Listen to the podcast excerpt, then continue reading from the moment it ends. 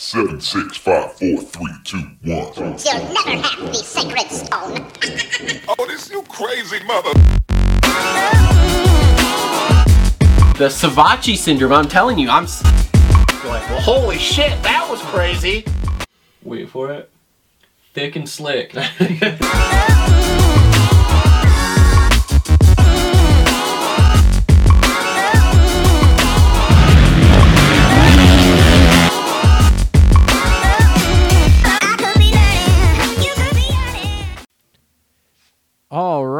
what is up, everyone? Welcome back to another episode of the Moto Aftermath Show, presented by TLR Coatings and Premier Custom Trailers. This is episode number 160.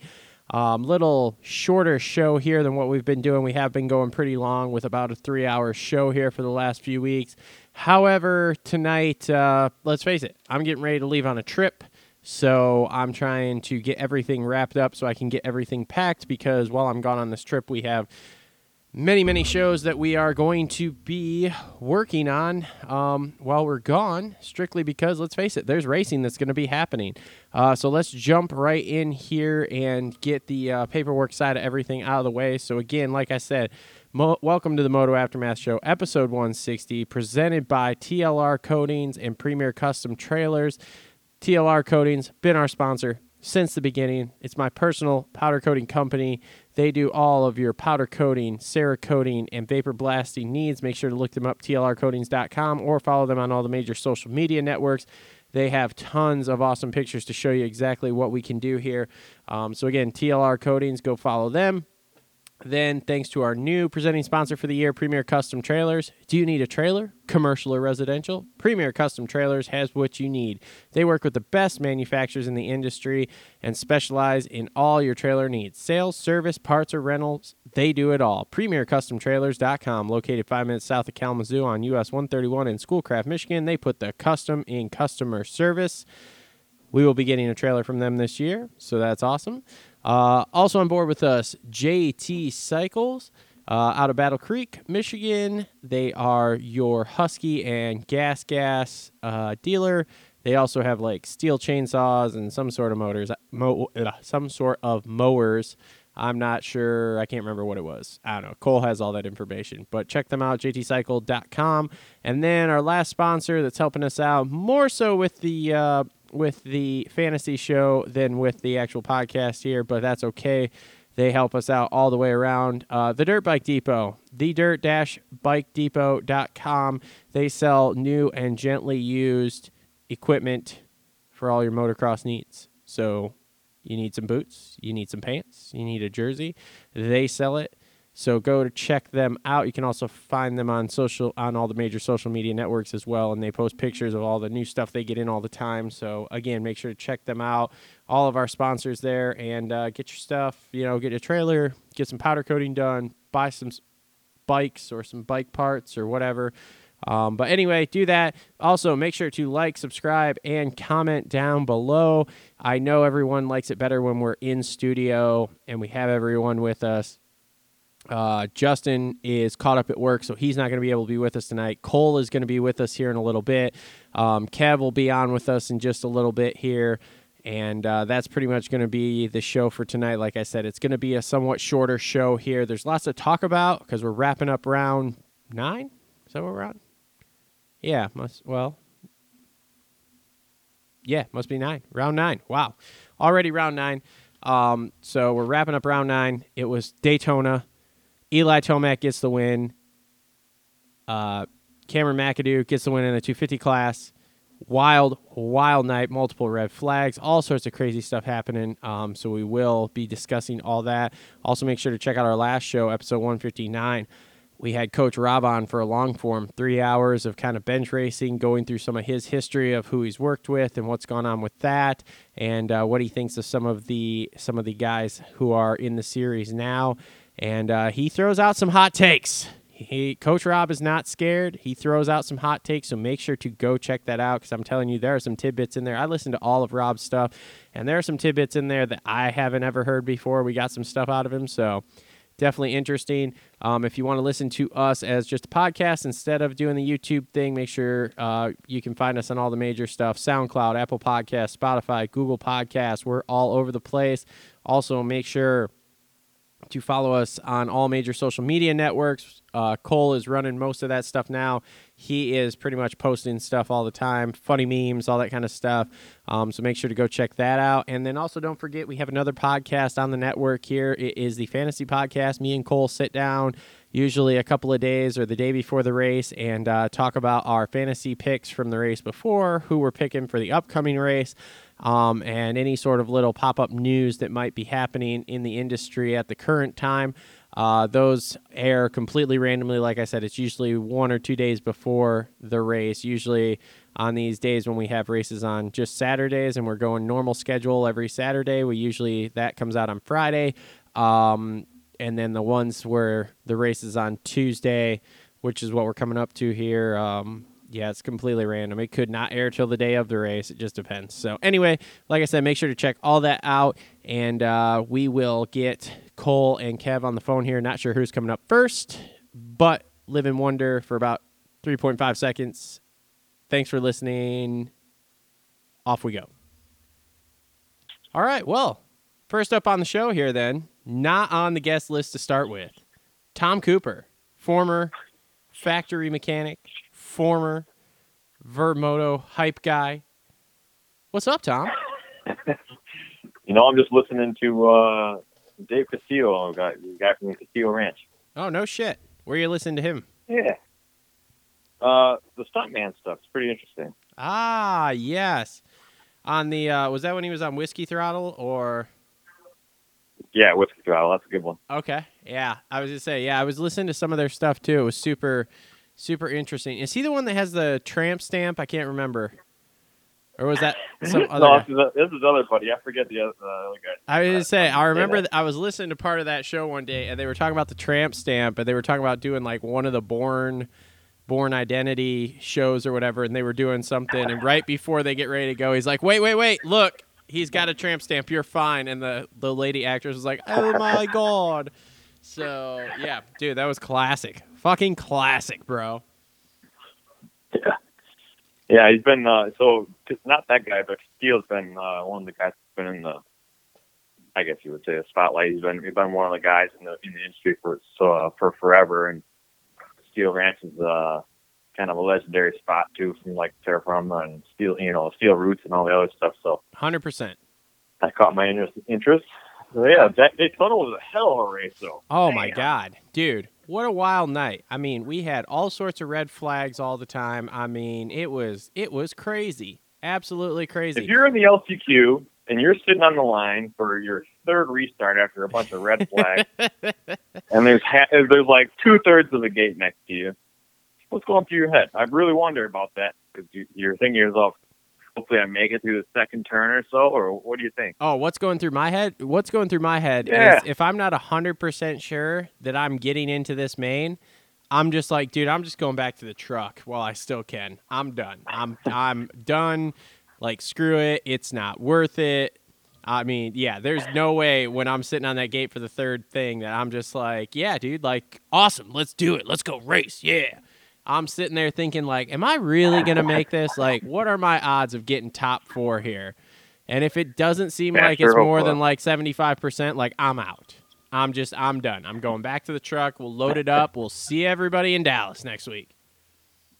Well, if you're if you're sitting on the line, I'm pretty sure you didn't come there to say, ah, well, I'll just take it take it easy for it next week. You're gonna you're gonna be sitting there thinking, I got to be in the inside of that first or the second corner of that uh, where you got to go inside to inside instead of having to go way outside. You can make like two spots up by just staying in the inside. So I'm thinking I would be daydreaming about that. But man, wow, what a wild time with all the red flags. Oh my god, it I was. sure hope that Joey Crown, our, our uh, hometown boy, is, is all right. I haven't heard an update yet, but Well, I mean, he Man, was great- he was up at, he was up and conscious last night. He just I think he just rang his bell, but dude, he was out. He was just laying there like completely yeah, I've never been. In, I've been in a lot of wrecks, and I never laid there like motionless for a little bit, and then just been fine.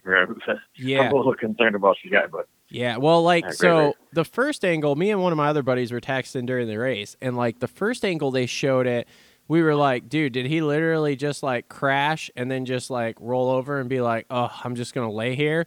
And then the second angle they showed it at, it was like, oh no, I guess he didn't do that. Like he knocked himself the fuck out and then was just enough Mm. up on that next jump that once everything kind of loosened up because he was completely out, he just like rolled flat and that was it. There he was. So yeah, that was that was wild though, dude, because he was out for a while. And I was really worried about it at the time. Yeah, I was too. I was like, oh god, is he dead? Like, is he dead? And then I'm trying to figure out. I have not yet. I, I'm hoping to hear something this week. What the fuck happened happened to Mitchell Harrison in the main? Oh man, first uh, right, right off the, I didn't see what happened, but maybe the second lap he was already in dead last, and then uh, I don't, DNF or whatever. dude. I don't think he started it. To be really honest with you, like I'm that not really. have happened. That- I'm not really sure, but it really pissed me off because he was on my fantasy team, and I'm like, "Are you fucking kidding me?" Between that and then, Man, I got love for those two boys, right? Um, those two local boys, um, Mi- uh, Joey Crown and Mitchell Harrison, both. I was like, "Fuck, man, let's go, let's go!" And then, oh, that's how it goes tonight. dude, I know. Just, just fucking, just fucking wild. Happy to see, uh, happy to see McAdoo though pick up his first win there. That was cool. He was, I Man, mean, you love to see that, and even more so, like, uh, not not taking anything away from Mr. McAdoo, going around the world to get his uh, to chase his dream, but also it had been a little while since Mitch and the boys had good fortune. So I like to see Pro Circuit taking uh, taking some champagne too. Like, uh, weird to say this because you don't want to see Geico Honda out of the sport or anything, but well, there's one less premier team to be going for that for that top spot in the 250s. So you know, maybe it's a little bit more time for the Green Boys, the Pro Circuit Boys, to get back to their to their prominence and their domination. They were, I mean, they're winning, they're winningest team in Supercross, but their uh, their fortune hasn't been that great with with Forkner and a handful of other guys in the, in the recent years, even the recent well, almost 10 years. Obviously, they've been up there, but they've lost a lot of close call championships. I mean, think about Cianciarulo and a whole bunch of guys that have just had not quite good enough fortune. So I'm not to take anything away from Geico guys, but perhaps it's time for uh, Mitch to take his uh, his reins back to walking away with it a little bit. Maybe not so much from Star because they got half the half the field on the team. oh man, I mean, it was it was a rough night for them Star Boys last night. Justin Cooper just could not catch a fucking break. Like, looked great in practice, looked great in his heat, Yeah. and then gets in the main, and he just, dude, he couldn't he couldn't catch a break between like missing the rut with his front wheel coming out from under the tunnel and about smacking the side of the bridge, and I mean, just every it was mm-hmm. just. I mean, he he he made the best of it, and as they always say, you win your races on your on your bad nights, and that was definitely a bad night for him. Um, but you know, he still made it. I think he came back to like fourth or whatever. So, yeah, damage control, we'll You know, we talked on the broadcast about how they had changed from tires and trying to change the setup around. And one of the real difficult parts about Daytona, especially when it's windy and the dirt's kind of drying out like it did yesterday, one of the real challenging parts is the setup because supercross suspension and motocross riding, like a real Daytona style track, they don't work that great together. So when you get a high speed, loose, sandy, kind of kind of washy sand and just rough track, some guys go out there and they soften up their supercross suspension. Other guys go out there and they kind of kind of go for more of a motocrossy uh, suspension that's just tightened up a little bit. Well, when you got you know when you change between tires and stuff, that's a difficult thing, especially when the in the heat when all of them got a bad start and then they they whole the whole team changed their their tires over. It's like wow, really makes you wonder. Yeah, I'm, and I mean, so I understood why everyone was running the paddle. Okay, you had that long ass section of sand, 180, another long section of sand, whatever. But at the same Yeah, time, and the- rest of it being so loose, nice too. I mean, the deep ruts is difficult with the paddle, but the, even for just regular loam, they're pretty damn good. I've used them for many years. and They're pretty damn good. but I don't think you needed that paddle on the rest. Of, hold on, hold on. We have a special call in here. Hold on, just a second. Cole, Cole Ugetti, welcome to the show, bud. Wow, what's the word? You're on the Who line am I with live Nine with? one. Just you're you? you're on the line with Tom Cooper. Oh, what's up, Tom Cooper? Hey, greeting. So we were just. do you- oh, go ahead. yeah, what are you guys into? Uh, well, This is the one nine one in Florida right now. I, I got a real question for you. Oh man. Uh, yeah. What are you guys? What are you guys diving into? well, we were just talking about the whole tire debate that was going on last night. We were the paddle and the sand and how Yeah, when it was costing I want the to, Star I want to bring up that I was like, "Hey, you guys gonna run a paddle?" Because I'm a paddle believer. I I really like those Mhm. tires, just for Mhm. personal reasons. And Oh, no, I remember asking, by that Battle Creek Sandy track. He knows. well, that and like, dude, I run that thing at Dutch and like all these hard pack tracks, and it's just fine. So, uh, I mean, that's why I was kind of wanted to throw it in Kevin Colton's face because I was like, "Hey, you guys gonna run a paddle? You guys gonna run that at Daytona?" And they're like, "Fuck no." But hey, I, I think a paddle on the 250 main, right?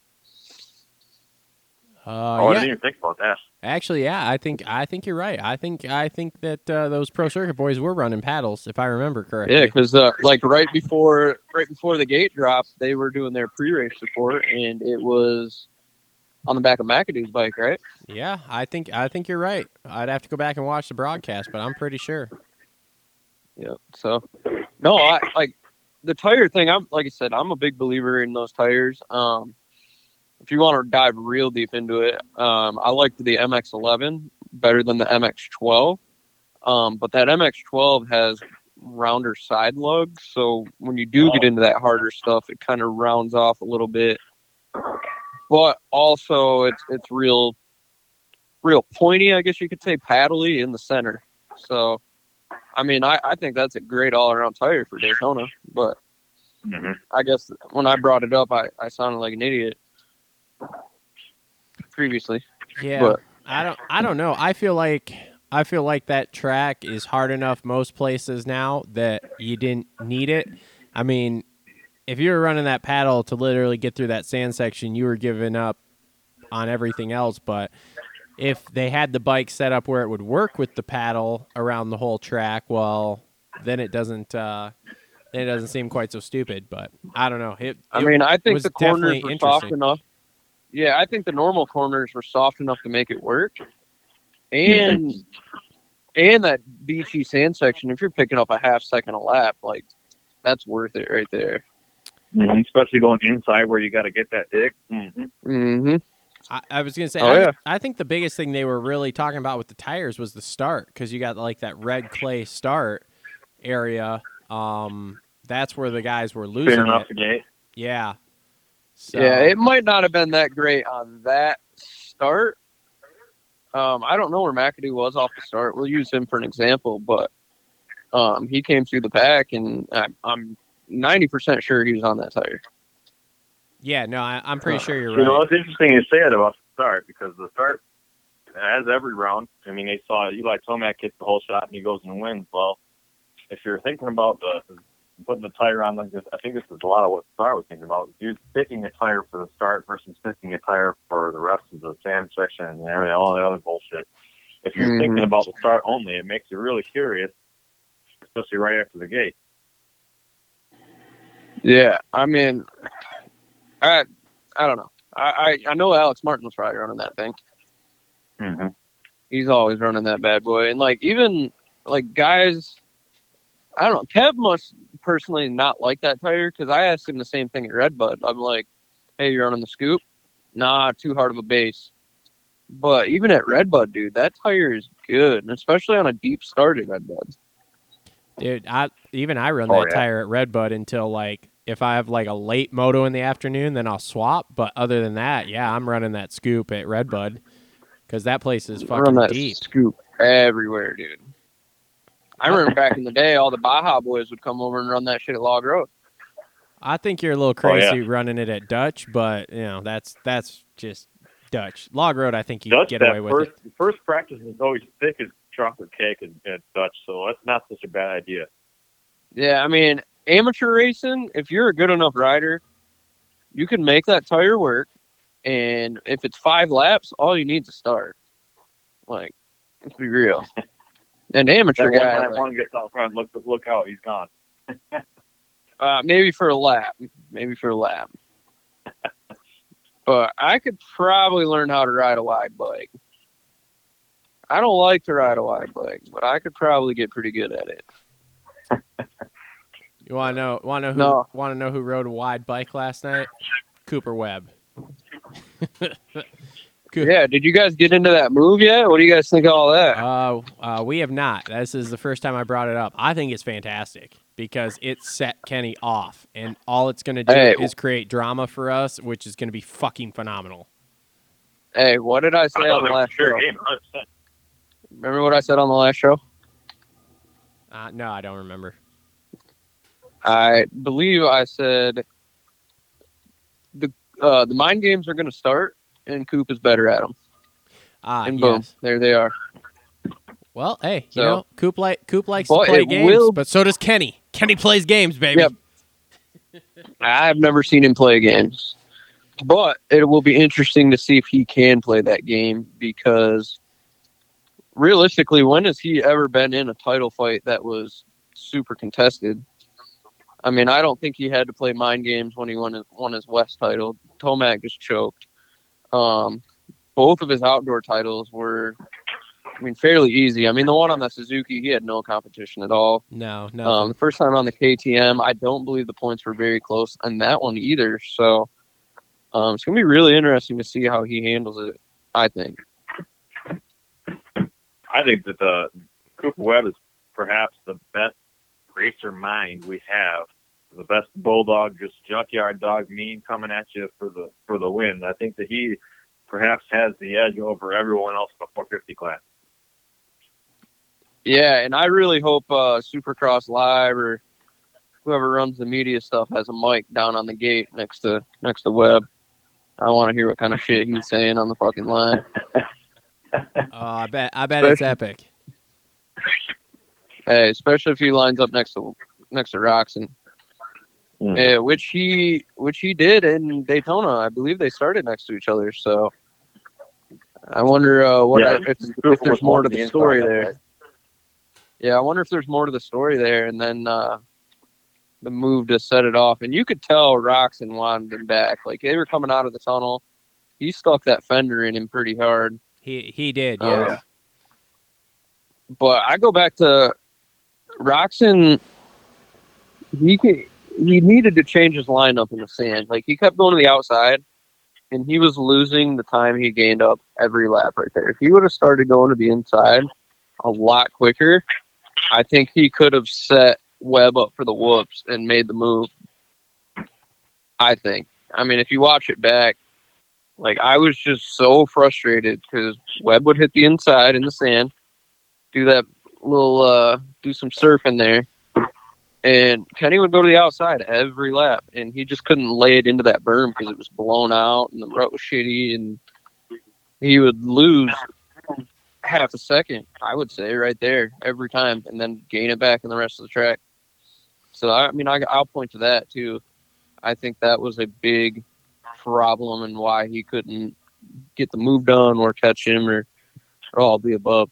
I don't de- know if you guys noticed that or not. well, I definitely liked how they how they sized that uh, or like made that sand section and then put like an actual berm on the outside. I like that a lot. Mhm. The problem was, like you said, by the time we got to the 450 main, that fucking berm was so blown out that like you Well, couldn't And do it was just you couldn't do a run. yeah. And looking it. at it from a rider's standpoint, like you're tucking the front wheel, like you're barely even in dirt. You're just floating, and then you hit a clay wall. Like that's got to be so weird to try and figure that out. Like because you're expecting the bike to slide, and then you got to throw it into a clay berm and then go back to the sand. I mean that's Oh yeah, got to be interesting too. Yeah, I wonder if they'd have been better off like building it and then just burying it in sand.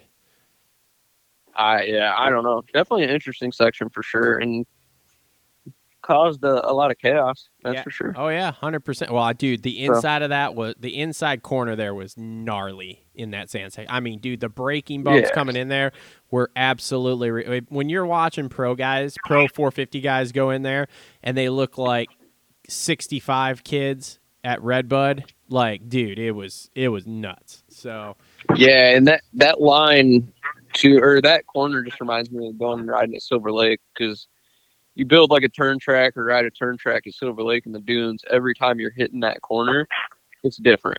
Yeah. Um, so Did yeah, I mean, Oh. track was I think the the best one that we've seen in Daytona in quite a few years, in my opinion. Oh yes, hundred Uh, percent. you guys feel the same way. Yeah, I feel that way too. Yeah, It's and almost then a shame that that wind was grinding up because uh, instead of having like real, fully like ru- it was ruddy and, and rough. Don't get me wrong, but it gets different when it's wetter. yeah, yeah. And I was very very surprised that the track turned out as well as it did from some of the photos that I had seen and, and shit like that. Mhm. Um, from earlier in the morning of the storm coming in. So Was Oh, anybody? man. Man, I'm thinking back to what was it, 04, 05, the big mutter. Oh yeah, oh five. Chad Reed twice eyes, one lap to go, or the last lap. uh, that was 08. 08. Reed. Yeah, Reed won the title that year, right? 08. Uh, I don't know. Um, Oh five. Oh five was a motor 05 too, was two strokes. Oh okay. Oh, yeah. That's when that's when Carmichael put it in the pavement. 05. Um, was My anybody good else? buddy Jake Marzak got a podium with that putter because uh, his Reedy fell, or Reedy blew it up and he ended up right on the podium. Best Yeah, best yeah. putter. Michigan boy. yeah. Yeah, that was pretty cool.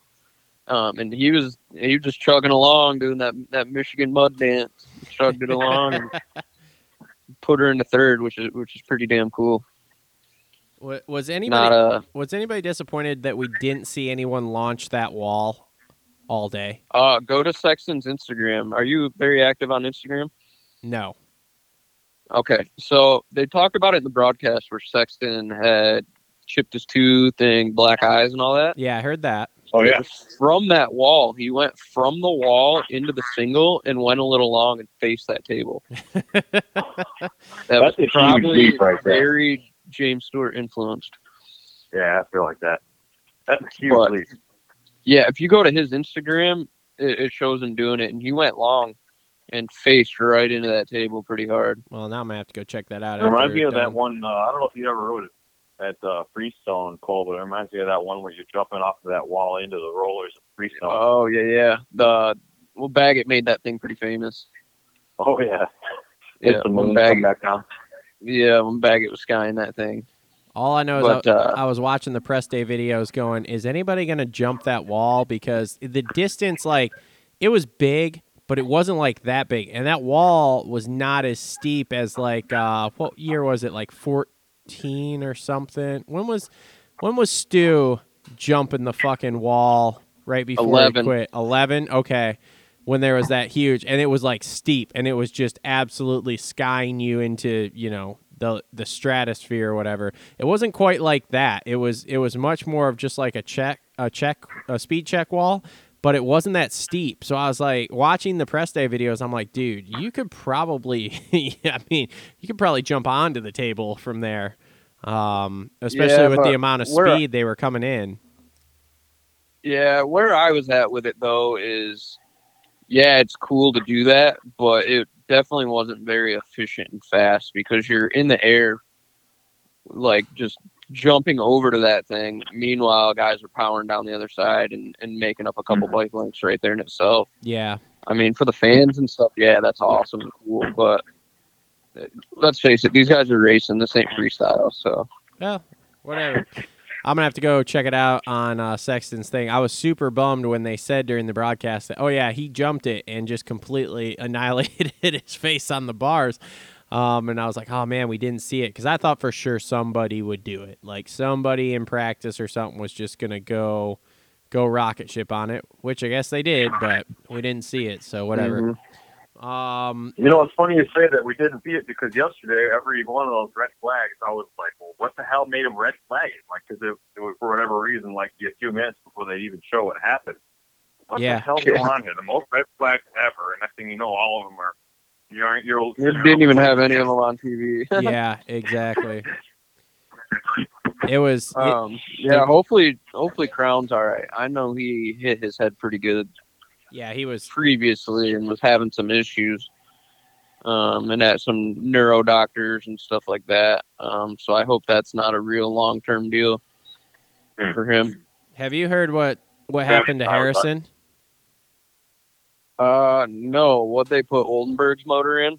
I don't know. I haven't heard anything either. I because I had him for fantasy, so that's why I'm like, what the Oh, fuck I know happened you to him did. in the main? Oh, I know you did. Him, him and Sipes. Yeah, dude. I don't want to talk about it. But anyway, Yeah, I took Sipes. I wasn't too thrilled about Hardy Munoz. Hardy Munoz is a fucking clown. I'm just gonna put that out there right now. That motherfucker was taking the stupidest fucking lines to clean people out. That was the only lines he was fucking taking in corners all night, and he's a fucking chucklehead. Okay, every fucking corner. You watched him do it in every fucking corner. He went straight is this to the you ha- exit. is this because you took your fantasy guy out, or No, he Yeah, did it to totally. somebody else later too. Like they showed multiple times Munoz was in the on the fucking screen during the broadcast, and every fucking time he's not taking corners, he's going straight to the exits. Like, what the fuck are you doing? Which it really sucks because during fucking uh didn't he race outdoors and he did pretty decent or something? Or am I thinking of somebody he else? got ninety three? He's got a number. Yeah. So I mean, I I don't know, but I'm just like, dude, you're literally just going straight to the fucking exits of corners. Like, I'll give you that Sipes turned down early there on that corner, but where the fuck was Munoz going? Because he was not riding that fucking corner. You want to talk about a race That tech on, rant? that I'm- wasn't on Munoz. That's what I'm talking about now. That wasn't on Munoz. He's got, he's riding along the same apex everybody else kind of is, right? You- you- If somebody cuts down, his Yeah, on that one. I will give I will give that one was a mix, but his entrance angles into corners were fucking terrible all night. Hey, did you did you see during the red flag Jerry Robin ride up next to him and was giving him an earful and then did a, gave him a brake check on the on the pavement? Did you guys see that? No, I didn't. I'll, I'm gonna have to go back and watch this broadcast again because I feel like there were some things I missed in it. But yeah, but definitely, it doesn't surprise me though. Like I said, he was riding like a fucking clown. Um, that's chance quality. You gotta love him. I got one for you, Travis. So I tweeted this during the race. I was uh during that whole LCQ thing. I was like, this has got to be an emotional roller coaster for some fantasy owners.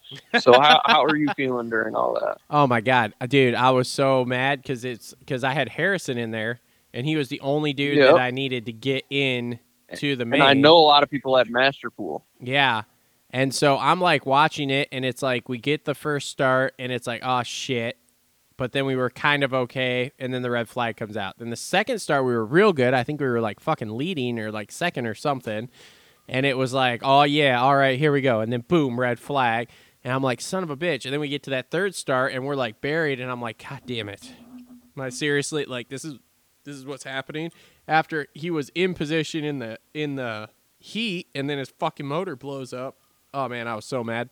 So, yeah, I I don't, don't, think it blew up. That was something weird because he still idled off the track. Yeah, well, it- Yeah. whatever whatever happened to it, something happened that all of a sudden the bike fucking quit for some reason. So, Yeah, he hasn't had much luck with bikes, huh? Did the solitaire thing. yeah, That was trash. yep, Th- This doesn't look too good so far. nope.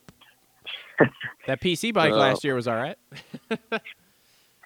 so, I mean, I'll was outdoors, very yeah. excited to see Ty Masterpool coming out and at least getting getting some time out front for a little bit, even if it was just a quality. yeah, Yeah, yeah, really good for him. Real good for him, especially all the doubters on his Supercross escapade. Yeah, after having seen him do so well outdoors, and then you're you're like, okay, well, let's see what you got indoors.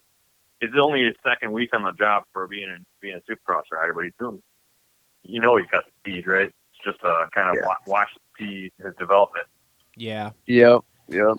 And he doesn't have half the time on a Supercross as a lot of those guys. So no, not at all. I was, uh, I was happy to see that, and I hope he has kind of like a chip on his shoulder. Like, yeah, I wanna, I wanna prove something in Supercross just because nobody said I could do it, kind of thing. So what do you guys But- What do you guys think of Thrasher and and Fry so far?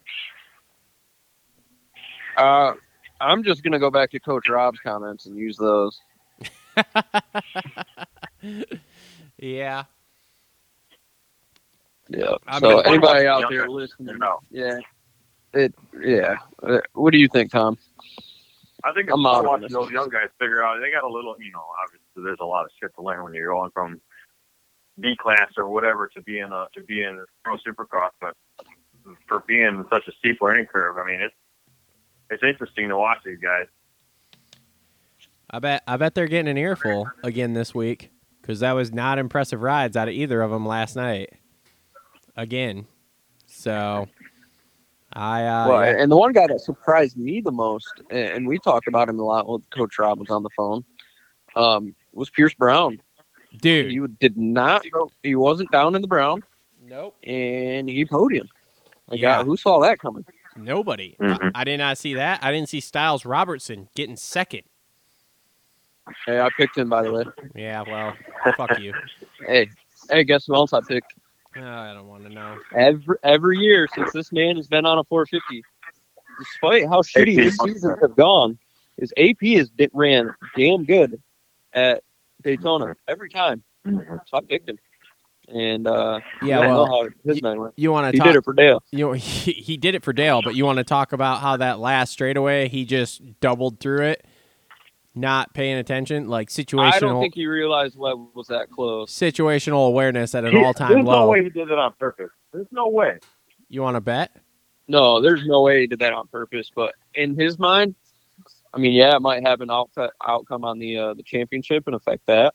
But in AP's mind, he's like, "Fuck yeah, I proved what I needed to prove tonight. I'll take a podium." Yeah, I don't. And I, I think if he had more fitness, man, he would have been even more of a contender. Because he had the gap closed on Tomac for a little while during that main. He did look Um, same really thing good. in the heat race, dude. Um, so I, I think it was more of a fitness thing because I def- the speed was definitely there. So um, stoked for him. You think especially AP's being beating up? a local. I I hope so. Um. I think he well he's been consistently a top ten guy. I don't think anybody's realized that all year. He's been in the top ten. Um, the first moment where I was like, all right, this dude's back is when uh, I don't know what round it was, but they switched the camera around to him and he's chasing AC down and passing him. And I was like, ah, I think you boys got to worry about him. I think he's picking up steam, so which is which is awesome. And then uh, I and I heard some things about his contract, how different it is this year. Um, so the star contract is a little looser.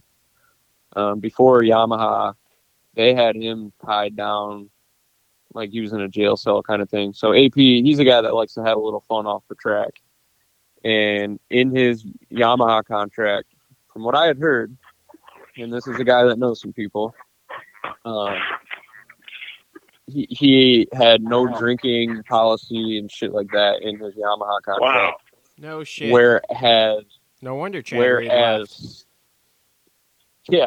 So whereas Star, they let him be a little looser and have fun, and I think this goes to where some guys need that, man. Like I don't know if you ever seen the Michael Jordan documentary, and they talk about Dennis Rodman, Oh yeah, and Dennis Rodman, Dennis Rodman was just like, "Don't talk to me. I'm going to Vegas for four days."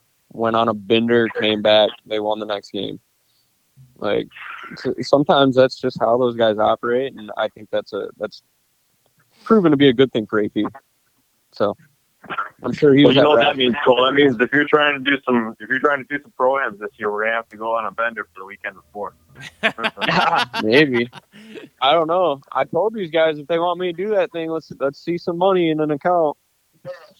Sometimes you can uh, you can ride a little guilty and you and you have a little bit better of a you have a little bit of a piss off thing to you. Yeah. Yeah. I told these guys to start raising some money and then maybe we do it. But we'll call we'll call Uh, we'll we'll call see. Rusty next show. I'm sure Rusty will be in on this. all right, we'll we'll cold call him, see what he says. So, um, all right. So, who you guys? Now we're now we're a couple races into this West Series here. So, you guys think this is still Cooper's to lose, or you think McAdoo's going to give him a run for his money? Oh, I don't think we're far enough in to, to say that truthfully. All right. I uh from what I've seen so far, I think it's I think that McAdoo definitely has the momentum. Um, he's coming off two real big confidence building rides, especially that ride last night. And I don't know if Cooper has the mental stability. I mean, we've seen it. He's come out swinging every year and then just has a slump and starts shitting the bed. So, It didn't um, look like it last night, but that could be a lot. yeah, I mean, last night came through the pack, but there were a lot of mistakes while he was coming through the pack. Um, and we typically don't see a lot of mistakes out of Cooper. Very smooth guy, awesome riding style, and he almost put it into the side of the tunnel. Um, a couple other different things. So I don't know, man. I think I think McAdoo is going to give him a run. I, I mean, if you look at back to the first round in Orlando, McAdoo paced him, and uh, I think it was going to be a different story if there weren't if there wasn't a red flag um, for Amart. So I, I don't know, man. I I'm on the train that McAdoo McAdoo is going to do some good things this year, and he's got great people in his corner. He's got a guy like AC to model himself after. Um, and I think you can see that in his interviews and the way he carries himself too. Is, is kind of a lot like AC. So, um, I don't know, man. I I'm not. I don't know a lot about him, but um, from what I've been seeing lately, I'm starting to, to kind of like the guy. Hmm. Seems seems like a really nice kid. I felt super bad last night when he's like, "Yeah, my mom is sitting up in 365," and I'm like, "Really? Y'all couldn't you like your mom?" Oh, and he put a jab on COVID. Oh yeah, dude, that was hilarious. But I'm just like, I like, I still felt bad. I'm like, dude, your mom can't even be down there with you right now. Like, fuck off. Yeah. Yep. Quite a first win there. Yeah, Your mom's in from Iowa, and she's in the 300 nosebleeds. I'm yeah. watching with binoculars. That was yeah, that was that was a wild that was a wild thing to to hear hear said there. But um, uh, yeah, I don't. So I guess I don't really know. I think we're gonna have a good battle. I'm. We always say like, oh, we don't have enough information, but yeah, we all make uh, we all make comments after each race, you know. And like last week, you watched Justin Cooper come out and just dominate, and you go, oh, Cooper's got this. You know, I heard a lot of comments about like, well. Martin's out, so I guess Cooper's going to walk to this title or whatever. And then last night he has issues. McAdoo scores the win. McAdoo's got the points lead. I mean, uh, I think once we get through the Dallas, uh, what are what are they calling it now? When we go to these three race things, uh, Nah, Oh, I don't know. uh, they, three weekers. no, they keep they keep saying it. Oh, residency.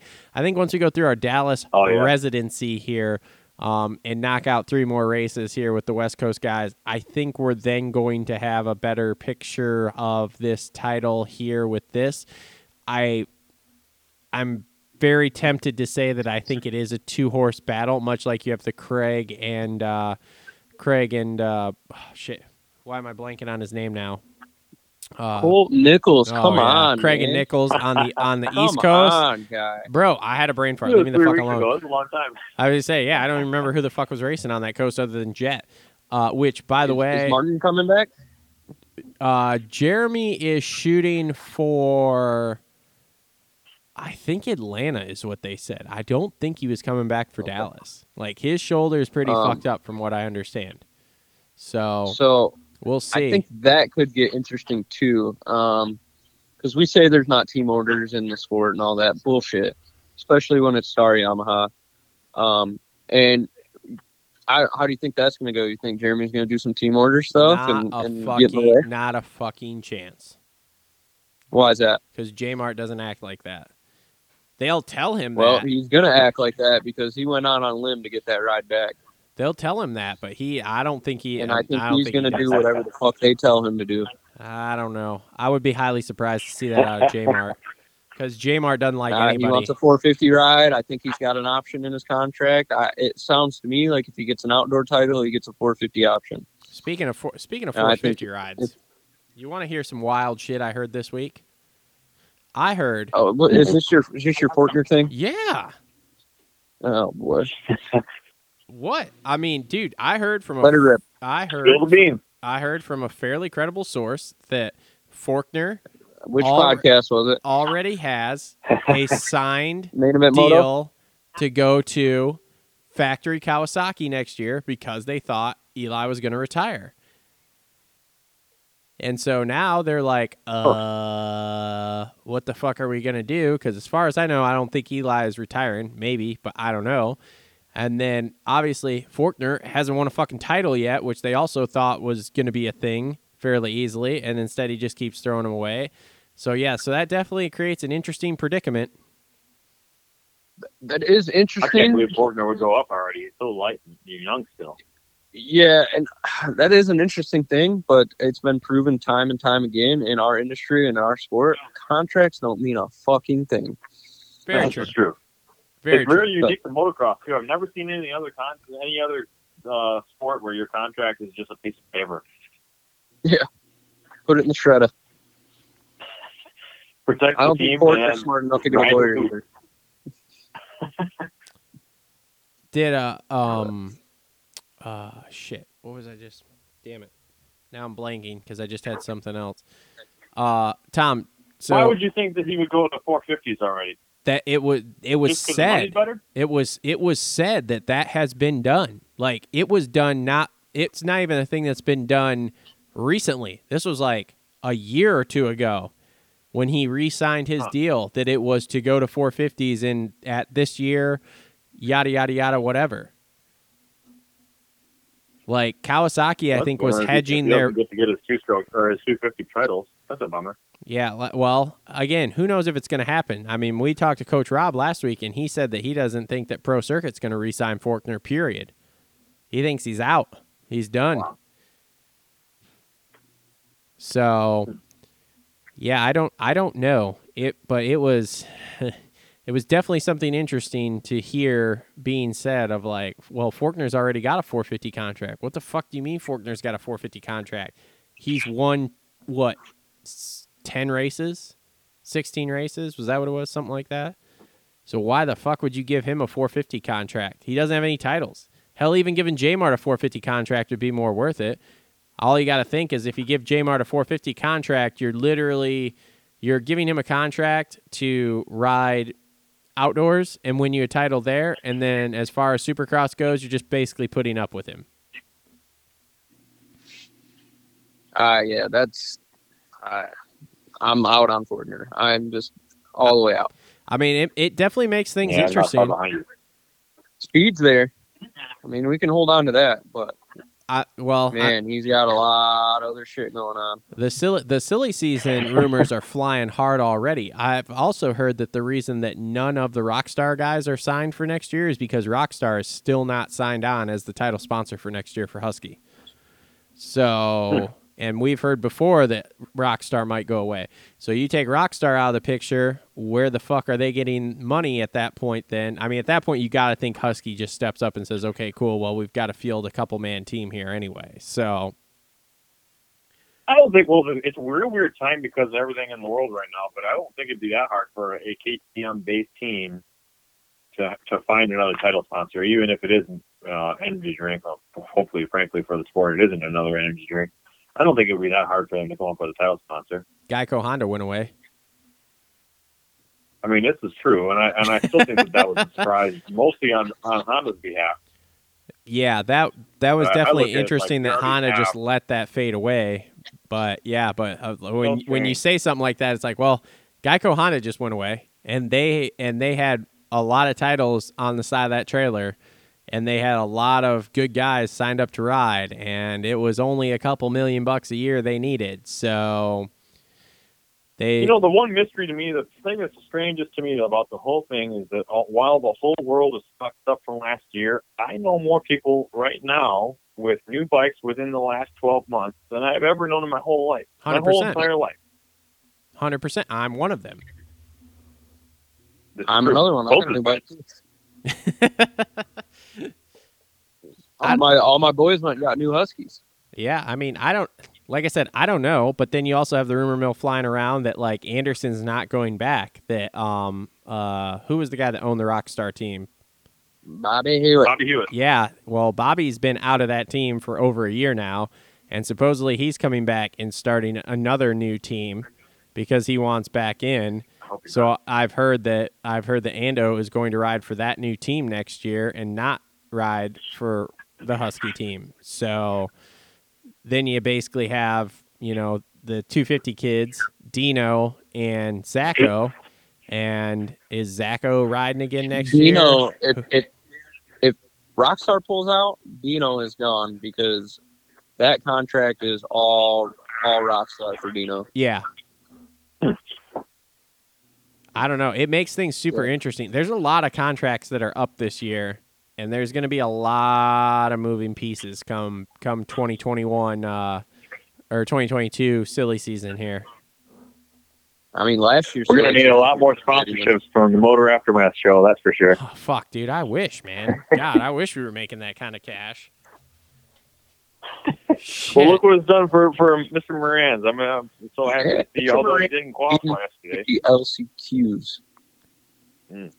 leading. We I would say we didn't qualify yesterday, but boy, we were on TV because we lined up right next to Dino, and we were on TV for a while, like so long that I like watched it. Was like, fuck yeah, we're on TV. Sat there, was like, you know, I should probably take a picture of this and send it to him. Got my phone out, and like, I mean, this is a long process. And then was about to take a picture, and then they finally went away from that shot. But I was like, wow, we were just on TV for a long fucking time. And then he whole shots the fucking race and leads which as he's leading, Did- I'm just going, oh god, oh god. Did you watch qualifying at all?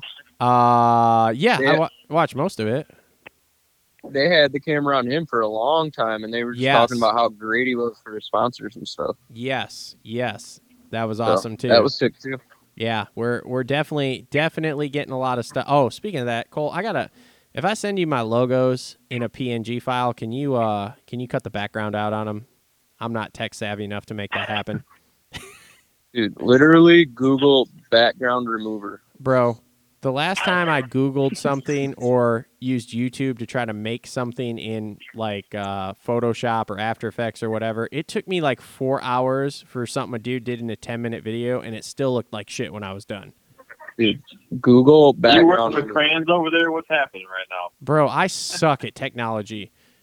Like, All right, bro. Send them over. Send them over. All I got the janky logo that you sent me, but it wasn't the PNG file. well, I have two PNG files. When I'm sitting at the computer here, I'll, me e- those. I'll email them to you. One for the coatings and one for the Moto Aftermath. And yes, if you can cut the backgrounds out Send those, would be awesome. Kev needs them. Send. So Send them right now. I can't send them right now. I'll even I'm- change the color. I'm in the shop. I'm not at like I'm not a computer. So Oh. Have oh, okay. So let's uh, getting off the racing thing here for just a second. I was listening to a Great uh, radio. well, it's still moto related. I was listening, and this is more Cole. Cole would know this because Tom, I know you're busy and you don't get to do this kind of shit. I was listening to a uh, Tanner Fox podcast with Buttery the other day. With buttery, yeah, I listened to it. bro. High seven figures. That kid's fucking high. We No way. you don't think so? I don't think so. You don't think he's you don't think he's doing high six figures on merch alone? For six figures. Yeah. I don't know, man. I don't think so. Wait, what? So do you when know he who? dropped, he was getting that kind of money at like when he dropped Logan Paul numbers. Like, there's no way. do you know, Tom? You know who Buttery Films is? Yeah. Yeah. So he was on a podcast, and they were basically saying, "Do you know who Logan Paul is? Like the YouTuber?" Yeah. Yeah. They were basically saying I that, didn't like, know he was a YouTuber. I just know him from all the fighting stuff and everything else. yeah. So he's a he's a big ass YouTuber. Like we're talking millions upon billions of views on YouTube, right?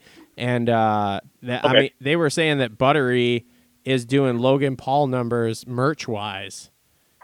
So yeah, I don't know, but it it was definitely to who?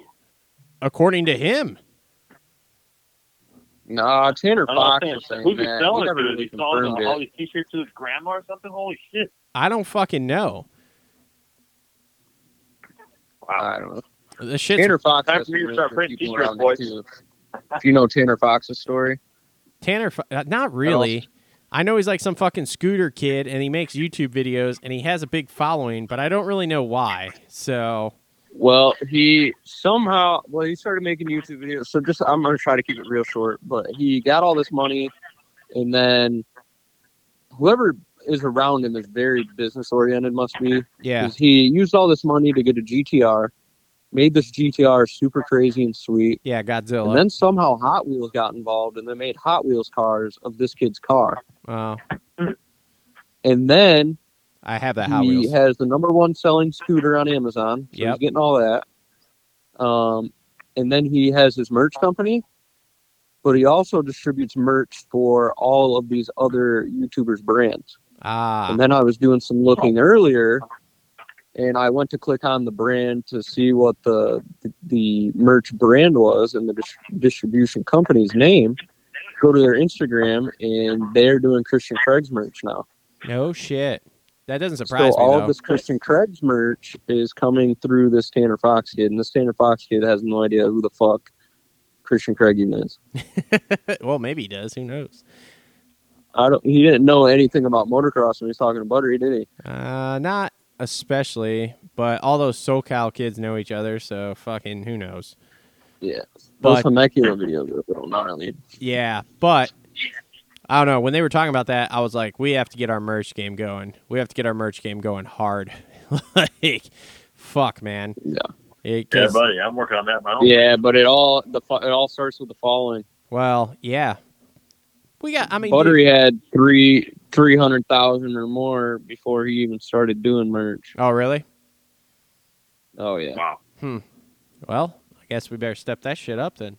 But now he's shadow banned on Instagram. Yeah, that was interesting too. That he was shadow banned there. I wonder what that was for. I wonder if it's because he just shows this crazy shit that's like at the parties or whatever or something. I don't know. I don't follow him. So I I don't don't, know either. know. Yeah, yeah, yeah. But yeah, that's that's enough of Buttery. Yeah, that little boy, call out. I want to race him. but anyway, back to the uh, back back to the race at hand here, Daytona. So Eli Tomac ties uh, Ricky Carmichael's record. I'm not sure if you guys heard that 27 times last night, but but Tomac tied Hey, Carmichael's hey. record. Speaking of Ricky, you want to know something hilarious? Wait, wait, wait. Hold on. Before you before you tell me that, did you know that that Tomac tied Ricky's record last night? No, I didn't hear that. Oh, okay, cool. I just want to let you know. Tomac tied Ricky's record Oh. at five. Ricky's okay with it though. He's cool. Oh, nice. He's totally cool. All right. Okay, back to you. What were you Um, saying? Well, Ricky was tooting his horn about how great the track was all night. And then Webb's heat race interview, Webb goes, Yeah, the track's kind of shitty. it was great. Oh, it was great. I don't know. I, I didn't think that track was that bad though. I thought it was pretty good. For for a Daytona, I thought That it was a, that was one of the better Daytona tracks yeah, because we only had, sure. we only had that one little switch back there right off the start. Other than that, it was really long straightaways and stuff, so that was cool. Yeah, So and yeah. the, the tunnel really really helped. Yeah. The other thing I liked about it too, those those uh those kind of off camber finger jumps after the tunnel, I felt like they did a really Yep. good job building those the way they drew them up as far as like so that one side was way higher than the other side and it made options and if you didn't hit the right spot, made it interesting. So I really I like those jumps a lot Yeah, I thought that was cool too. I enjoyed those. because you know I, like I said, man, the whole track was good except for that death section before the finish. Yeah, that was interesting too because mm. it didn't seem like it was that hard, but it also seemed like if you got off your rhythm, like the certain jumps weren't set up to jump off of; they were Yeah. only landing. I think that second one had a real big kicker. Yeah, it was. Trust I don't me. know. It was weird. But Took our man crown down, yeah, crown in the brown. but hey, we got ourselves a race in the 450 class here. I mean, Webb's what two behind Kenny now, or is he two ahead? Ken? Is he two? He's still two behind, right? Ah, something like that. Yeah. Yeah. So we Just got. a minute. I got 250 stuff up right now. I got 250 points up right now. Well, we don't care about 250s. We're on 450s now, Tom. Stay with the program here. Well, let me pull it up. We're all over the place here. We are. I don't think we're on any. No, we we we have no set thing here. So, um, yeah, I don't know. I it's I mean it's a two horse battle, and then of course for the next week here we're gonna get nothing but Tomac's back in it. Tomac's back in it. He's not back in it. He won Daytona, which honestly surprised me. I was shocked. Was anybody else shocked that he won? I was I was shocked, little- He's only he's only 24 points down with half a season. to Nah, he's not out of it, and I don't. It's going to take a lot for him to do it. But some of the runs we've seen him go on, oof. Mhm. But we haven't. When he s- sits off or when he thinks he might retire, I could see it. but we haven't seen any of it this year. I mean, even last night, Daytona, his place, he did not dominate. Okay, he got the whole shot, and he was out front, dominate. and he What do you fucking went mean? line to line. How much more do you want? Yeah, he went wire to wire. Yeah, but dude, managed think about how you- from think- both of the. no, think about how you watch Tomac win, okay? Tomac goes out and No. wins by fucking 20 seconds, okay? Especially at something like They don't Daytona. ask how they ask how many. I'm just saying. From what we've seen, we have not seen Tomac show any real promise this year. Travis, you don't think he dominated last night? No. Not in the way that You're Tomac normally drunk. dominates. I'm not. You're cum drunk. He dude, he was what was what was his biggest gap on Aaron? 7 seconds? How much Uh, do you I don't know, want? But it was like twenty on web. So he was yeah, but he was 7 seconds up on Aaron, okay? Which is second place. That's what I'm worried about. How far did he gap to second place? 7 seconds at the most. And that was a track that screamed Tomac, okay? What's he got? to What's he got High to do? speed- Fucking high win speed- by thirty, He should have, dude. If in order, right now, it's unimpressed. or look back and it's- I'm see Aaron fucking- I'm very in second, unimpressed. like, or see Aaron Plessinger in second and be like, "Oh, I got this chump. Let The- me just cruise it in." the only the only way I could have been more unimpressed last night would have been had he done something like last year where he followed Kenny around for fucking 19 minutes and then Kenny tips over and he and he passes him or something like that. That's the only way I could have been more unimpressed than what I was with that win he had last night. The only thing that impressed me about it is on the podium he didn't seem like he was fucking out of breath. Outside of that, fuck. There was nothing impressive to me about him yesterday. He was not impressive in practice. He wasn't impressive in the heat, and he didn't impress me in the main in the way that Tomac should impress me, especially at a Daytona track that was that high speed. That screams, absolutely screams Tomac. He should have won that race by 20 seconds in a normal year. However, this isn't a normal year. He's not showing any promise. And I think once we go back to Dallas next week, I think you're going to see the same thing. You might see somewhat of a resurgence. He might pull one off or two when we're at Atlanta because, again, we're outside. Those tracks look much like Daytona, long straightaways, that kind of stuff. You may see him pull something off in Atlanta, but other than that, I don't think you see him do much the rest of the year, to be really honest with you. To win by 20 seconds at Daytona means that he has to be a second a lap faster than Cooper Webb, Ken Roczen, and Aaron Plessinger, Mark. You know, all those guys. He's Eli Tomac. that's That's what he of a thing to pull does. And now if You're he doesn't have to, he goes out and wins. He still gets paid a quarter million bucks or whatever. He doesn't. It doesn't matter if you're going by second or, or by 20 seconds. Then why then why don't you tell him that four years ago when he's out there winning, dude? He would he would win races by twenty fucking seconds on a forty three second lap time track. I mean, it was I'm not saying you're wrong there. It was it was unimpressive compared to what we know Tomac can do. And it just continues into the conundrum that is Eli Tomac and the conundrum that is Eli Tomac in 2021 here. Reigning champ, he's won one race other than this Daytona race, which was very unimpressive. That race he won, very, very unimpressive. Other than that, we haven't heard shit out of him all year. I mean, Well, he's still 24 out. quiet year for him, for sure. I mean, we're we're nine rounds in. He's 24 points out of the title chase and has only won two races. Sounds I don't like just Tomac. as in as you can I don't like Tomac, and that's been very clear. But 24 points and what he is capable of is not out of the question. It would have to be a Not to major the two guys that he's really battling with, Cooper Webb and, and Ken Roczen. The chances of both of them making it the next ro- nine rounds or eight rounds or whatever it is, the chances of both of them being healthy through the rest of it. Now let's just throw Bar- Barcia in there too. Isn't very good, right? So, you know, you, how many times did we see Ryan Dungey win a title by being steady Eddie and getting some wins here and there? Oh yeah, I mean, Right. I, I mean, I'm No, not. I'm not saying it can't be done, and I'm not saying that we won't get another three weeks down the road, and I look stupid because he's turned the ship around. But I'm just saying what I'm seeing right now, unimpressed. Uh, Uh, every every Agree one, to disagree. every one of these titles is a two horse race. You got Craig and Nichols. You got Okay, I, actually, I agree. It hasn't been super impressive for Eli's standards that he's given himself. Thank you. True. That's all I'm saying. I'm not saying his. I'm not saying against anyone else. I'm just saying Eli Tomac against Eli Tomac standards. It looks like shit this year. Okay. Yeah, yeah, agreed. 20, 2021, here we are. Weege makes this all makes this comment all the time because we always talked about how stacked every fucking field is. What are we down to? We're down to two horse battle in every single title fight. Like I said, Craig and Nichols. You got McAdoo and uh, and Cooper, and then you got Webb and Roczen. Two horse battle. All three titles. That's all there is. Ah, I would say four horses for the 450 easily. With nine rounds left to go, Who are your other Easily. two?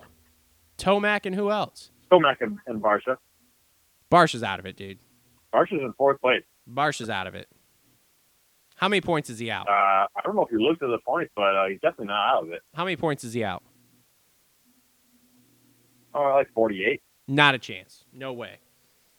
I'm not saying that he's going. He's he's likely to go and win this cup, but I am saying that if he since he's already got two wins on the season, if he gets two more and some other guys have some not so great fortune, he's not out of it.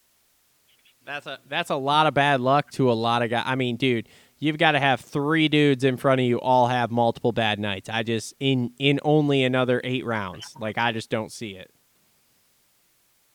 Well, you got to at least not get uh, Tomac out of it because I wouldn't rule him out, especially if these allegations about retirement are in play. He's going to be giving her the next nine rounds. I will I will give you that Tomac has the potential to climb out of that hole he's in. The best, Barcia's not there. We have never seen Barcia rattle off fucking four wins in a row.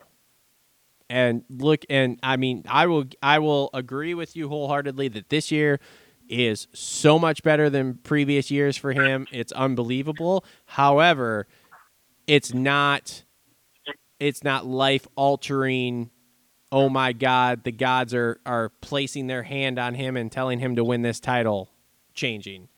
It's better. It's a lot better but it's not it's not he's going to go out and bust out four in a row better. I will tell, I suppose. i'm out. I'm out on that. 48 points he's out. 24 points is pushing it. Now we have seen tomac come Barcia's back. 48. You Yeah. said? yeah.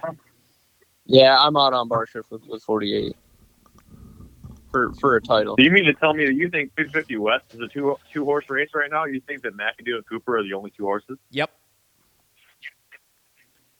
Hmm. who else who else Uh, has even looked We got March Finks, we got Hunter Lawrence, we got Jalek Swoll, who might not be a contender, but he's going to probably be up there for some wins. We got Hey, hey, hey, hang on, Sam hang on a Why you why you brought up Jalek Swoll? Travis will like this. oh boy here we Guess go what article popped up on Twitter oh boy about Jalek Swoll? Go for it. What? Okay, hang on a second. This is this is about his dad. Oh, You want to know what? You want to know what the title of it is? Yep. All right. Ocala cocaine trafficker sentenced to 10 years for distributing cocaine and money laundering. James Brian Swoll to 10 years in federal prison for distributing five kilos or more of cocaine and money laundering. wow. He was also ordered to forfeit 350 grand worth of property that was traceable to the offenses. Wow. Pleaded guilty in November 14. I mean, I Yep. don't Just get me. Randall, or is he related? Say what? Is he is he just a Randall, or is he like his uncle or something? It's his dad. It's his dad. Oh, no kidding. yeah. Yeah. Yeah, he's shit. talking about Swoll had a longtime source for large quantities of cocaine in South Texas. For more than seven years, he obtained cocaine from Orlando something and trafficked it into the Ocala, Florida area. Yeah, there's a whole article article on it. Oh man, I dude, Wow. I, I mean, don't get me wrong. Pretty I, wild, huh? I feel I feel bad for the kid that you know your dad goes away to prison like that. That sucks, but that uh, I just thought it, Wow. it really lined up because there's that dude that comments on our videos all the time who just has this hate for Swoll. His dad was a cocaine dealer and all this shit. So it's true, I guess. hmm, interesting. Well, hey, did you like? Did you like? you know how, who's another guy we can't count out? We can't count out uh, Jordan Smith. He might not be. Oh, I'm all the way out. now. He's like Oh, no. but he might get a win or two. no, I'm out. I'm 100 percent out on Jordan Smith. If he I'm wins, it would be Smith, too. shocking. If he wins a race, it would be shocking to me. If he finishes a fucking race, it would be shocking to me. Wow. Dude, did you see? I'm shit. I'm gonna shit on Smith too. he's 25 I'm gonna years shit all old. over his chest. He RV might get a podium. RV retired when he was 25. RC did. RC was 26. Whatever. Close enough. Villopoto he's like 20 he's 25 years old. He almost won one title until oh wait, he fucking threw it on the ground when all he had to do was finish the fucking race. And other than that, he hasn't done shit. I feel bad for the kid because he can't stay healthy, but then this just goes back to what Coach Rob was talking about with us last week of when you get these fucking trainers that don't know what the fuck they're doing. Well, here we are. He's he's a fucking MTF kid, shocker, and he can't stay fucking healthy. Tons Weird. Of skill. Tons of skill on a pro circuit Kawasaki. Yeah. And he'll I- be I off of Pro I'm Circuit uh, not- Kawasaki He after can't this keep year. it on two wheels, man. This is it. He can't keep it on two wheels with his speed. He will he will be on privateer teams after this year until he decides he's going to retire. Maybe. And who knows if the privateer teams are going to sign him. Smith, Smith, and Forkner, the face of Hep Suzuki next year. Yes. the Hep Suzuki 250 team. Taking it. I'm a little surprised they're even going to continue to import Suzuki 250s. Dude. Are they gonna? How long before they before those yellow bikes have a steel frame? Fuck, who knows? That's fucking I don't know. That that is that is something else that's just like how do you go from being like the top of the sport and then like now you don't even want to do anything with it. And it's like it's not all these all these all these Japanese companies just shock me because it's like you guys make so much money on everything that isn't motorsports. Like motorsports stuff is a drop in the bucket. Why are you not throwing every fucking dollar you can at it to just fucking make shit happen? So that that way you can at least move those units. I don't understand. You know, the day that Roger DeCoster left Suzuki is the day that Suzuki went down the stream. Well, the very time that he left Suzuki, all the development went to KTM. KTM went through the roof. Suzuki still sells Kickstarters. That, that is a very good point. They really have not done anything since Roger left. Yeah, that is a very very good point. you know, Um, although they did put Roczen that bike and won on it, it was still the same bike. Yeah, yeah, and you Mhm. know there was one thing I heard a couple of years ago. I heard a rumor going around that they were actually developing a package that you could buy for like two or three thousand dollars. That you could fucking it was a one twenty five two stroke kit that you could put in a two fifty F frame. So you would be able to buy a two fifty F, pull everything out of it, and then put this 125 motor in so you would have so then you would basically be able to i mean you'd basically spend what 10 grand on a 250f with the kit and you would be able to go have your 125 to race until you got comfortable enough on big bikes that you could put up the extra speed and then put the 250 motor back in and run it that way and i thought that was a great idea i was like man if this comes to Let me just say, that sounds fun. I hope it's not an RM 125 engine because my RM that I'm building right now to womp on you two clowns this summer, my RM is the slowest 125 I have ever seen. um, i mean i don't know Those I'm, KTM's they make nowadays are rocket ships compared Oh, to yeah. that thing. Yeah, I'm just I did saying, ride an RM250 back in the day though, and that thing ripped. I'll give them that. Mm-hmm. 250 smoker. Hey, I'm just saying this is this is all this is all speculation that I heard from some sources uh, that seems pretty reliable. So, uh, like some developers at Suzuki that they were doing this. So, um, oh, Travis, man, what? I'm gonna stop you. Oh God, Give here we go. shit. Who is your reliable source that is not a podcast that you listen to? First off, don't ask questions you don't want the answer to. Second off, His name is Mr. Suzuki. just know, yeah, that me and Mr. Suzuki, I have a direct line. Okay, it's like that. It's like that telephone they used to call to the moon when is that Mr. happened. Suzuki even alive? I don't fucking know. Probably not.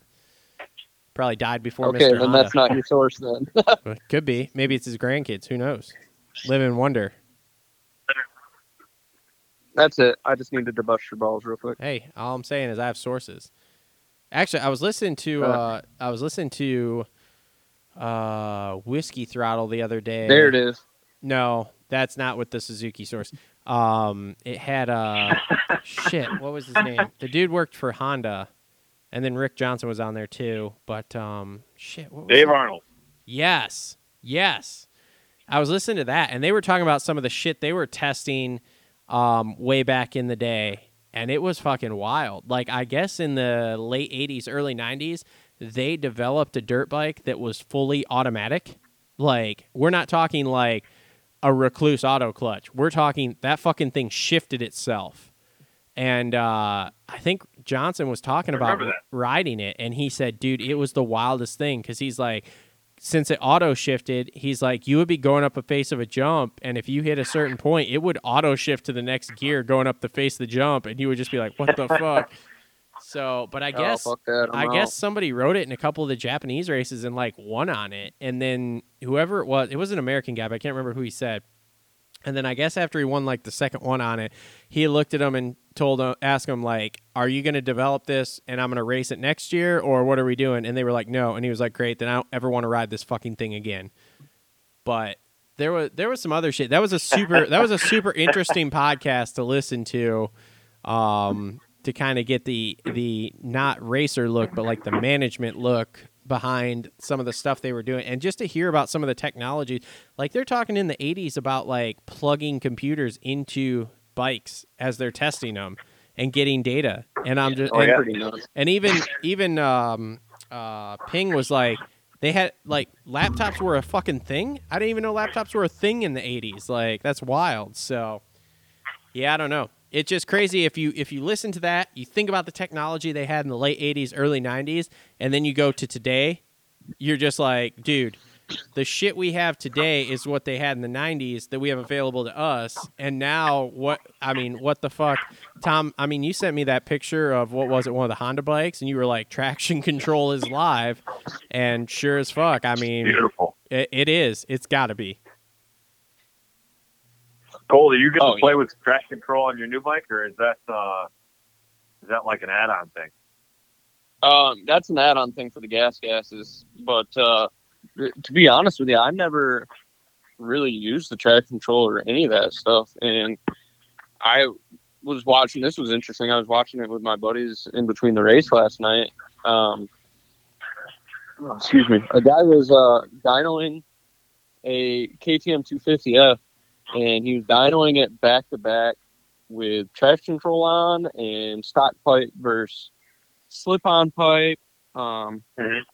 all these different deals, and on the the dyno chart, the stock pipe was just as good as the aftermarket. There was really no gain. So Yeah, uh, I- stock was a that really was interesting. That yeah, I thought that was interesting that these guys were designing pipes right from the factory that are that good.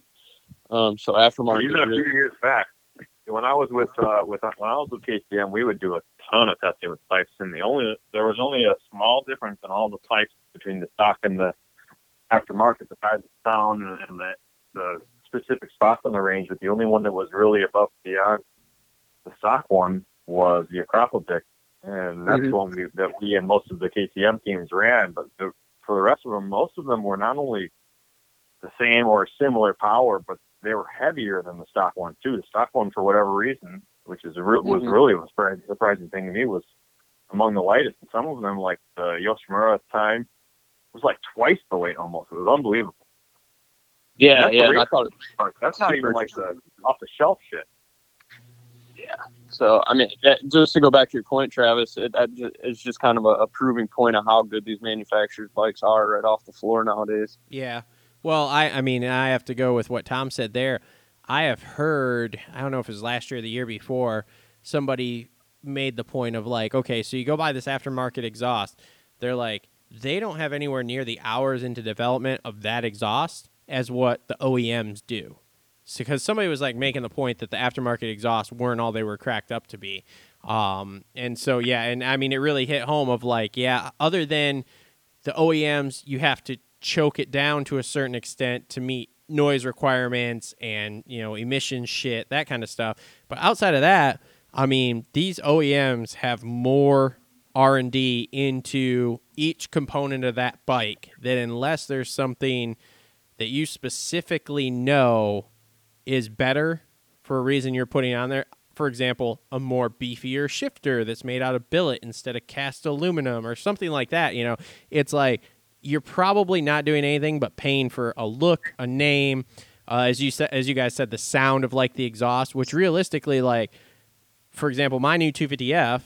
I don't know Cole about your gas gas, but my new Yamaha 250F, I like the sound the exhaust puts out. Other than the fact I hate the way it looks because it's just that, you know, OEM aluminum look. I don't like that. But the as far as sound goes with it, I don't mind the sound that that thing puts out. Now, granted, I would like to have, you know, the badge on there or something in the in the ti- the titanium yeah. look or whatever. But again, is that worth seven hundred bucks, eight hundred bucks for me to have that that pipe on there and that badge, or is it especially when it's like because yes, I could see with like the sound thing on a lot of bikes too, of like the sound of an aftermarket pipe. There's just nothing that beats that sound. But if I like the sound it's putting out, other than the fact that it's fucking ugly, I just don't know if it's worth that 800 bucks right away. You know, I would rather put that 800 Well, bucks into hey. like wheels, I guess. Well, from a guy that Grab it, sells there's your friend. aftermarket products, go buy the pipe. As your friend, I'm saying the opposite. As your friend, I'm saying you got to go faster before you need a pipe. Well, all right, that's that could be a thing too. Yeah, I mean, eh, whatever. Look, man, I just want to change the springs. In my I mean, you can look cool. I mean, looking cool is half the battle. I do. I, hey, I've always, I've always said if we're not going to go fast, we're going to look like we go fast. All right. Yeah. my, my bike's going to look Deserve. like my bike's going to look like I rip. And then you're going to be like, "Yep, he makes a lot of money and just doesn't know what to do with it." But he looks like he can rip. That's yeah, I can't wait to, to get into the summer. I'm gonna start making some more videos for for my YouTube channel that I have. I want to get into that a little more, but what I really want to do is uh, um, go back and forth with pipes. So I have my FMF system, and I have that gas gas. Um, but that gas gas right from the factory comes from a, comes with a way longer header pipe. Hmm. Uh, oh, and that way longer header pipe I guess moves the power down into the lower end. I think a little more. Um, and obviously it does something good because if you look at Roczen's header, you look at Hurling's header, all these guys have these super long header pipes. Um, so what I really want to do is ride that stock system, pull it in, same track, everything all in one day, and then throw the full FMF system on, ride it, see how you feel. Uh, yeah, we've we've got a lot of we've got a lot of video stuff to do this summer, Cole. Like a lot. So, just get your batteries charged and get ready.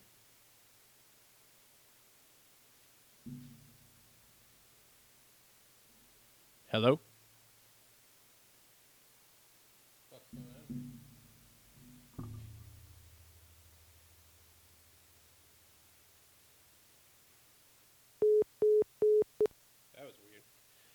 Uh, sorry, got some technical difficulties. Uh, the phone call quit. Oh wait.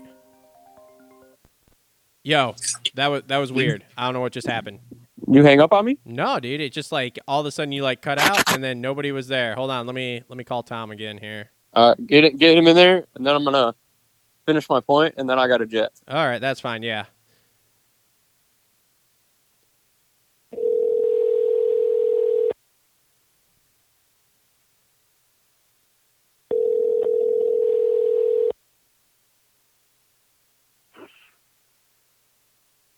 Yo, Tom, you there?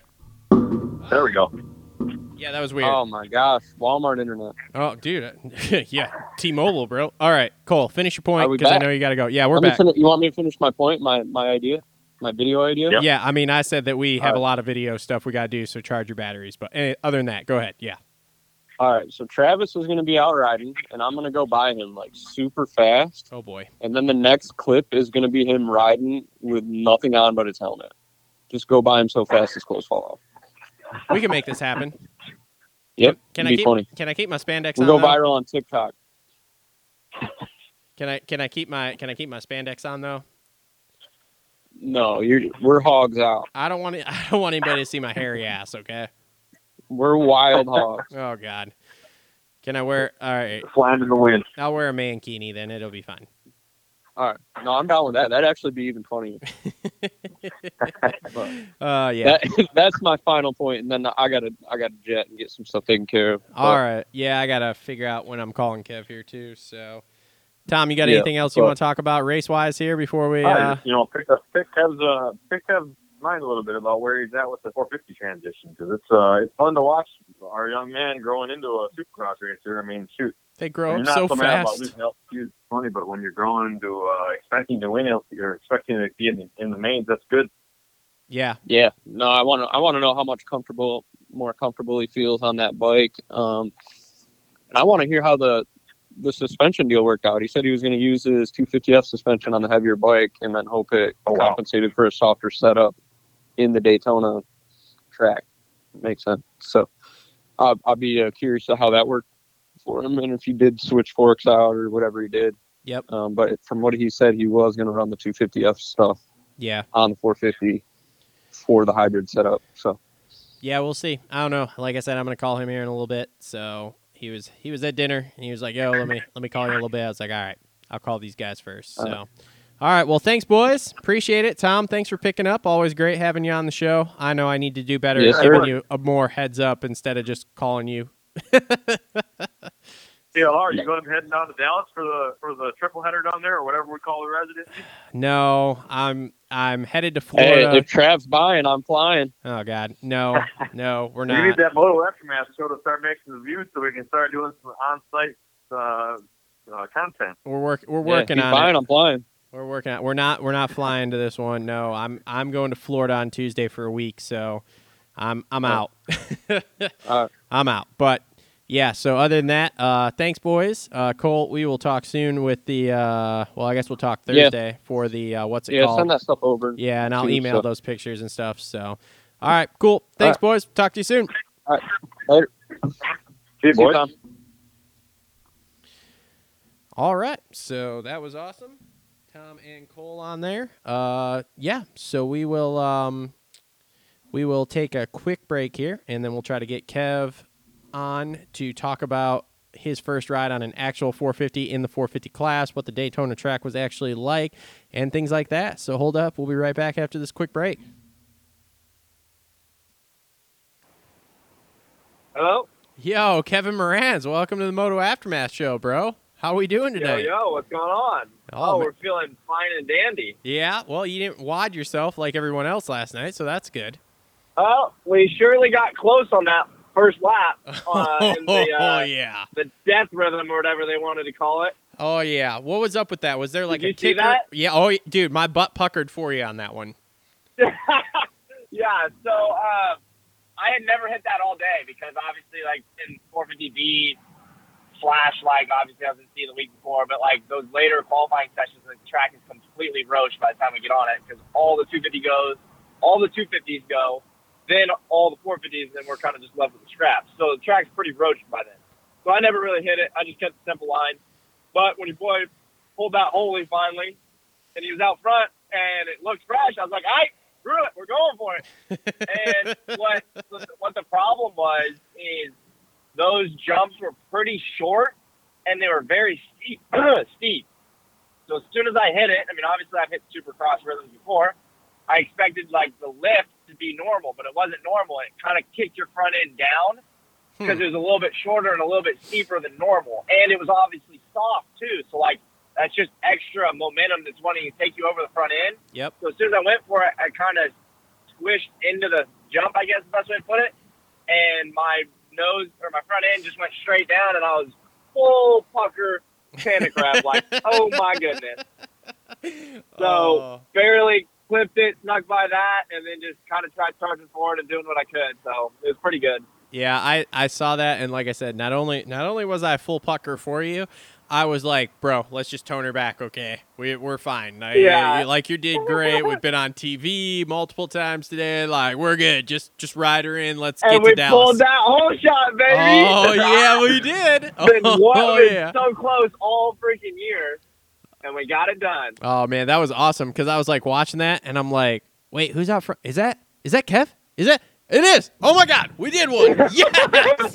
Oh, I got so pumped. Yeah. So lined up right next to Dino and Starling's a pretty solid dudes. Oh my God! So, Have you watched the broadcast we had back? McElrath in that one, so there were some factory bikes out there. Oh, there was there, dude. There were some factory dudes in that, and I mean, like I said, did you watch the broadcast? Because you were on TV so long before that started, it was ridiculous. Like to the point that I was Yeah, watching I it. had- you were on there, Yes. and I'm like, I should send him a picture of this. Took my phone out. Should I? Maybe. And then they finally took you off screen, of course, right as I was going to take a picture. And I'm just like, wow, we were just on there for a long time. And even the practice show, they talked about you forever on there. Oh yeah, they. I know they hyped me up a lot.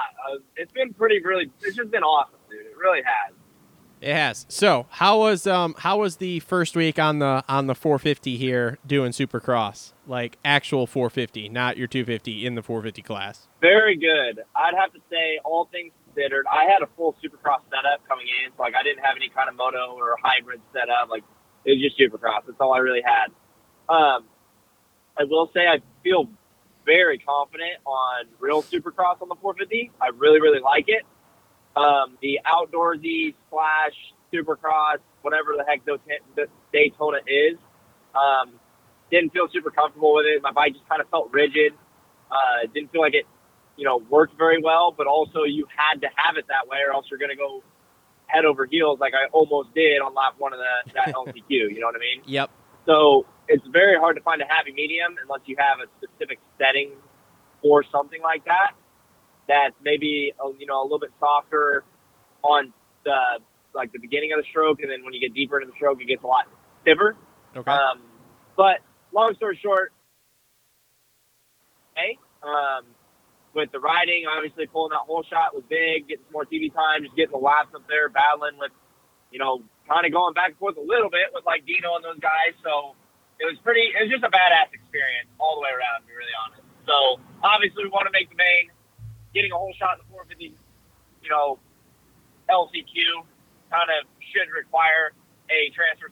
But I mean, shit, dude, that was my very first race of Supercross on a 450 period, and it was my second start ever on a 450 period because I had never, I never really worked starts before that because I never had a good full shot device like low enough. Ah. So I took the one off the race bike 250 and put it on the 450, and clearly that bad boy is set right where it needs to be because she's working.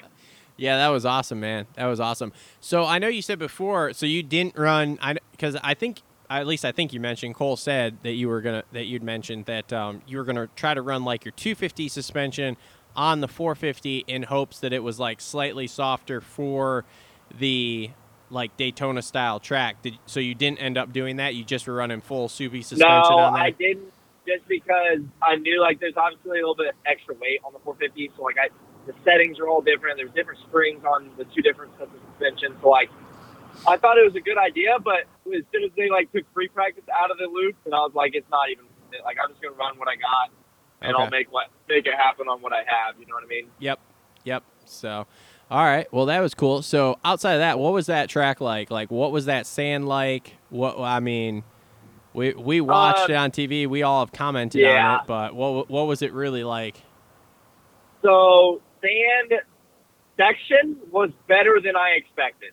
Obviously, whenever you put sand in the supercross track, it becomes pretty one line. I would have to say all night that was pretty halfway even. Obviously, when the smooth coming into the inside, you get hit the rut. I think that was better, at least 450 wide. But you know, as we get into that LCQ slash into those mains, it deteriorated enough on the inside that the outside became good, or the inside could be good at laps. So like it was actually pretty good the way they had it set up with a solid berm on the outside instead of a sand berm. Okay. So that wasn't that from- wasn't from- weird at all going from sand to clay to sand. it was very weird because you're Oh. sitting there wishy washy, front and back, and all of a sudden you hit that clay dirt ish kind of dirt and you stick. And like you're expecting to keep sliding, so then you don't, and then you hook up really well, so then it makes you make more mistakes. So like it was goofy, but it was needed, or else everybody was going to go to that inside line. Do you think it would have been better had they just piled sand on top of it? So that there was like a solid Mm. base, but then at least the at least you were floating through sand still. Probably, probably not, just because if you put sand on top of that, then there's you're gonna get, you know, it's gonna get whooped out probably a little bit, or is gonna get some kind of just like the lines won't be good enough to sacrifice going outside. If that makes sense. Okay. Okay. Yeah, that's fair. So It being solid gave you a good run through the middle of that berm to slingshot out into the. You know what I mean? Like, Yeah. it kind of you have to give going in because it's longer and it's a little slower, but you gain on what you can make up in the actual turn. Okay. Okay. That's cool. What was the? uh Did you end up running a paddle tire last night, or did you stick with the normal Negative. one? Okay. I knew I, I'm not really a big fan of the paddle Yep. or the scoop, whatever you want to call it. Um, I would run that, you know, deep outdoors and sandy. But if there's anything hard packed, I'm I'm running that mid soft all day, the normal tire all day. Okay. Yeah, we were. I would rather I would rather give up a little bit in the sand to feel comfortable everywhere else. Okay. Especially it being my first race on the 452, like all that extra power is like, nah, I want to be 100% grounded and comfortable. Yep, yep. We, I mean, that was big talk last night. They were they were all over it on the broadcast with the difference between the scoop tire and the regular tire, and who was running it and who wasn't, and all that stuff. So we were we were all I was- curious. yeah, I was I was shocked. I actually saw some of the I think the uh, the scoop slash yeah the paddle tire whatever you want to call it. Um, like even when I was going up on the LCQ and whatnot, I saw some of the guys had it. I'm like, that's not for me for sure. Yeah, Like you have one sand section on the whole track pretty much. Yes, long, but is it worth you being a little bit on edge and your rear end being a little bit looser everywhere else on the track when you're trying to seat bounce into, you know, a three on or something a little bit sketchier? I don't think so at all.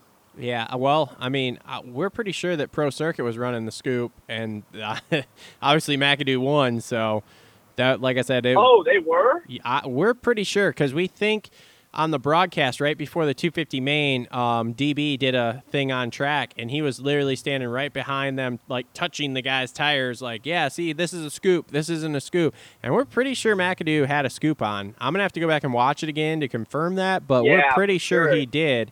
Um, so yeah, well, so like I said, it, it was definitely the talk last night.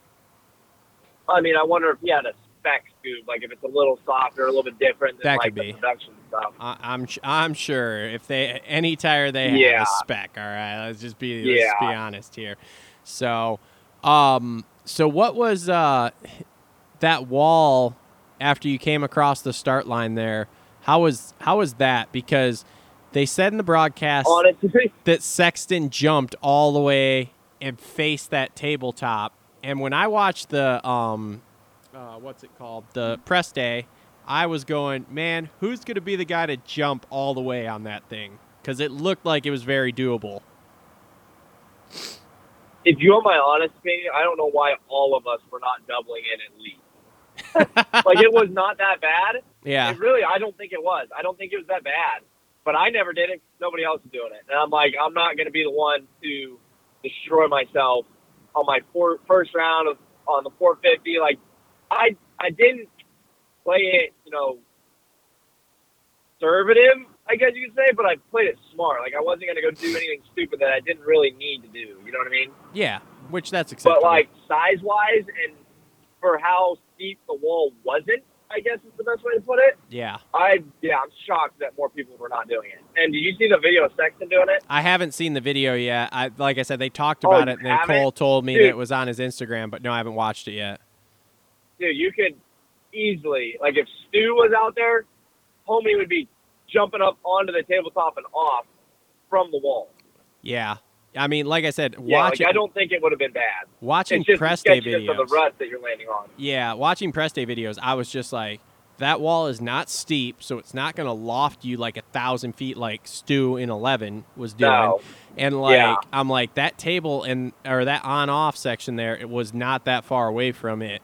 So yeah, it was like I said, I was very shocked. I was shocked we didn't see it in all of qualifying. Like nobody busted it out, and then they said, "Oh well, Sexton did," and then he faced the fuck, I guess, out of that tabletop and chipped his tooth and gave himself two black eyes. But I don't know. We'll see. Yeah.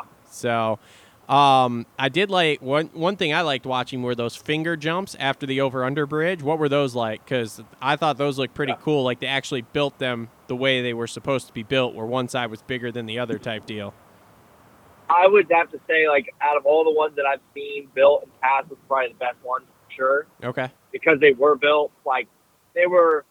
They, they gave people options. You know what I mean? Like there was not one clearly faster line unless you can consistently get that. You know, like get over the first two small humps and then go three three into the corner. Like I think that was probably obviously the premier line, but it wasn't easy. So like it was good because it. Yeah, I mean separators are the biggest thing in supercross racing. So Yeah, and we definitely saw I that. think that.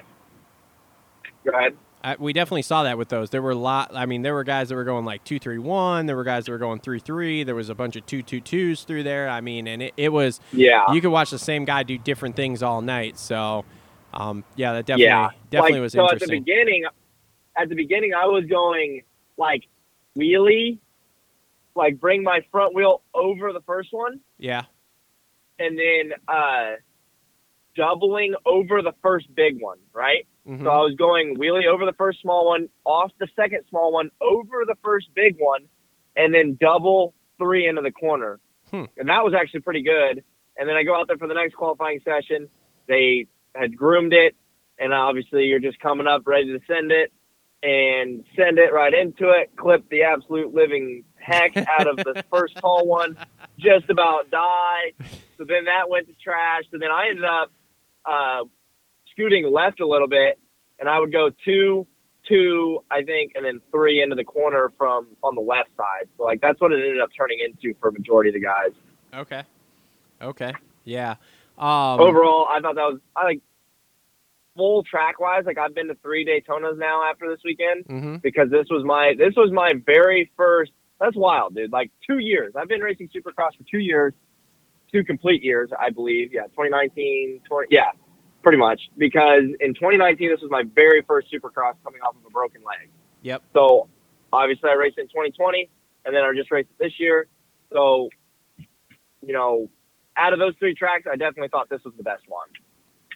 we we would all agree with you. This is the best one we've seen in years. So that uh, it definitely made us very happy to watch it because there were not all the switchbacks and short sections and all the shit that just turns one line. So um, what's it? Yeah.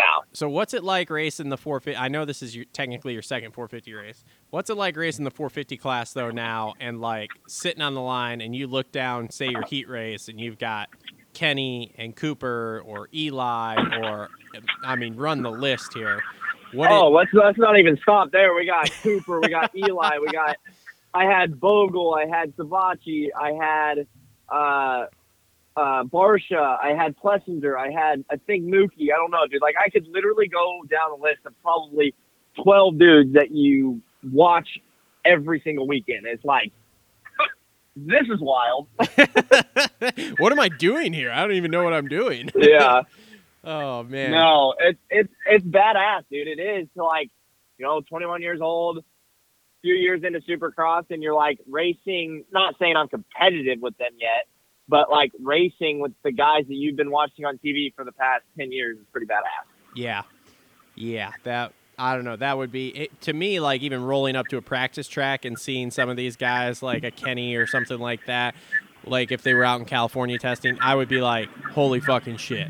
This is this is fucking like I'm not going on the track till they leave." Like Yeah, No exactly. So to be actually lining up on the gate to race them, I just I can't imagine what's going what's going through your head. So, but then at the same time, you have to think like I'm a bad fucking dude. I'm qualified and I'm oh, sitting Oh, yeah. on this gate for a fucking reason. So, Like, like if you want my honest opinion, like when I get online, even when I'm up against those guys, the same way in the super class. Like the guys that should always be in front of me, at least off the start, I literally do not pay attention to that whatsoever. Like my starts have been so good, and I'm so confident in myself.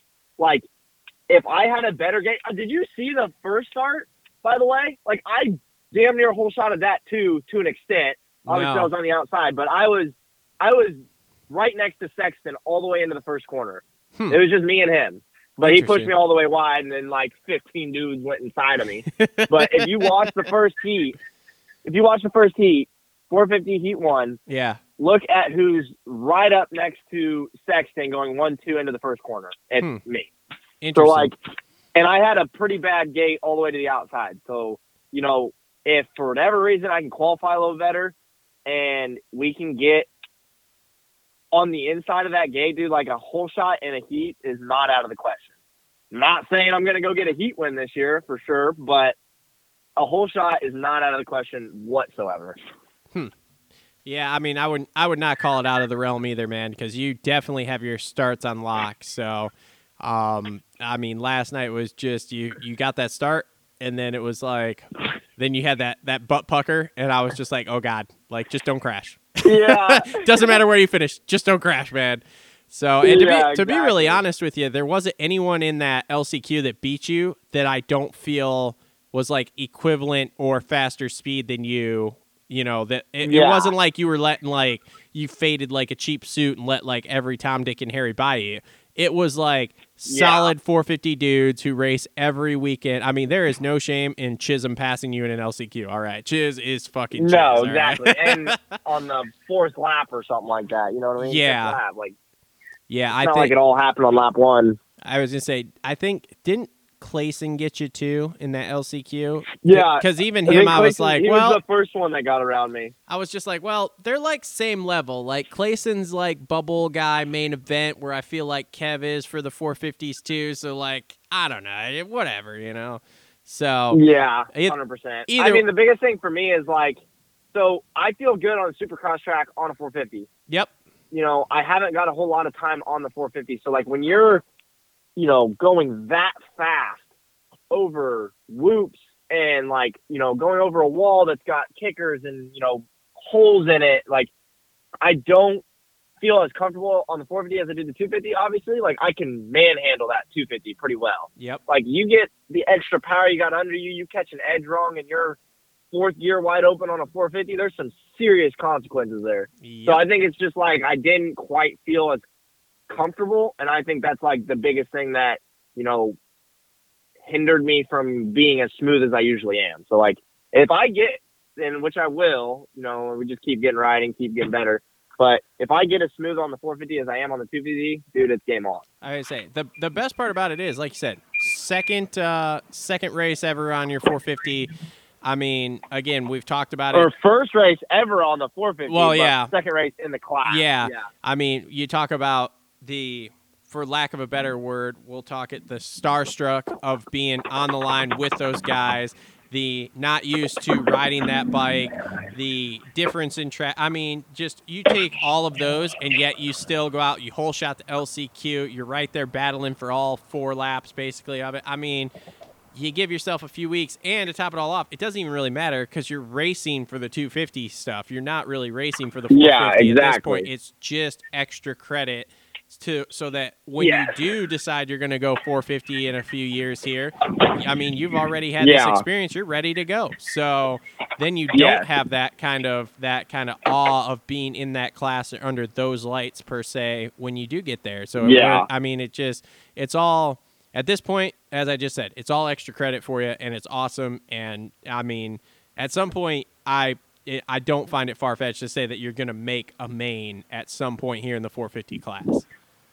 Oh no. And I think honestly, probably one of my best chances is this coming weekend in one of the Arlington rounds because it's going to be normal Supercross. Yep, yep. The Atlanta rounds are. I don't know how similar they're going to be to, to Daytona, but I'm hoping they're more Supercrossy than that. Yeah, yeah. They. I don't know. I don't remember those track maps. I know that it's. Yeah, I don't know. It's gonna be weird.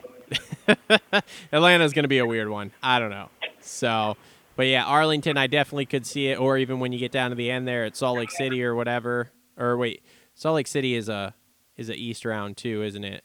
So what do we have? We have Atlanta and Arlington. Is that all we have before we go back to Salt Lake City? Uh, say that again. Uh, Do is all we have is Atlanta and Arlington before we go to Salt Lake City to wrap the year up? Um, yeah, we go Arlington. So we go Arlington this coming weekend. Yep, Arlington this the next Tuesday. Yep. Arlington the next Saturday. yep. and then we have two weekends in a row off. So Okay. technically, like three weeks, two Yeah. weekends off, and then we go Atlanta on Saturday, Atlanta on Tuesday, Atlanta on Saturday, and then the next Saturday is Salt Lake, and then the next Saturday is Salt Lake to end it. Well, now I'm all sad because like we got a two week break in there, which I'll be sad that whole time, and then we've only got a few rounds left, and Yo, you know what? You know what's wild? huh? Which I mean, people are gonna probably just be like, "Kevin, you're an idiot." Um, I just learned that we had a two week break, or technically a three week break, in between uh, Arlington and Atlanta. I learned that today. I've been so like head down, just grinding, like doing all my Patreon stuff, doing all my helmet wraps, getting graphics, training, figuring out how I'm getting there, who's helping me, where I'm like how to make everything work in Kev's program. That I didn't even like know that we have a three week break coming up. you know what I mean? Like I thought we were going straight from Arlington into Atlanta. I, I yeah, I mean, I knew we had a break. I didn't know it was three weeks. I thought we were just off like a weekend in between again. So the three week thing is like fucking real wild because it's like, holy shit, what am I gonna do for three weeks? You know? Huh. Yeah. I might have to find a Tec- hobby. technically two weekends in a row, but yeah, Yeah. I mean it adds up to three weeks. Yeah. Wow. That's yeah. That's a lot of off time there. I don't know what to do with myself at that point. Hopefully the weather's nice. I can ride or something. Fuck.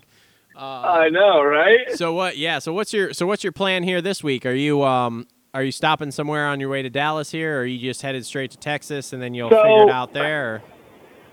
So this is uh put a new little monkey wrench and everything for me right now. Actually, I'm trying to figure out is this is the one round that I had planned on flying to. So I already hooked up uh, with obviously TBJ. Um, I got them set up with my 250 and my 450 that they're taking to Arlington. Okay. So I was gonna fly to this one because then I'll come back and then obviously uh, Atlanta's only four hours away from Tallahassee, which is where I'm flying out of. So it'd be really easy. Well, now that we have this three week break that I didn't know about, I don't know. I've got to figure out how I'm getting my 450 off of the rig and back to Tallahassee so I can ride it over this three weeks, right? Because I was expecting like, okay, we'll go ride Arlington. Um, I'll fly back to Tallahassee, get a couple days in on the 250, and then race the 450 the next weekend. Well, if we got three weeks off, like I kind of need to be getting some time on the 450 that whole time instead of just the 250. Yep. So now I'm I'm actually going to figure this out tomorrow.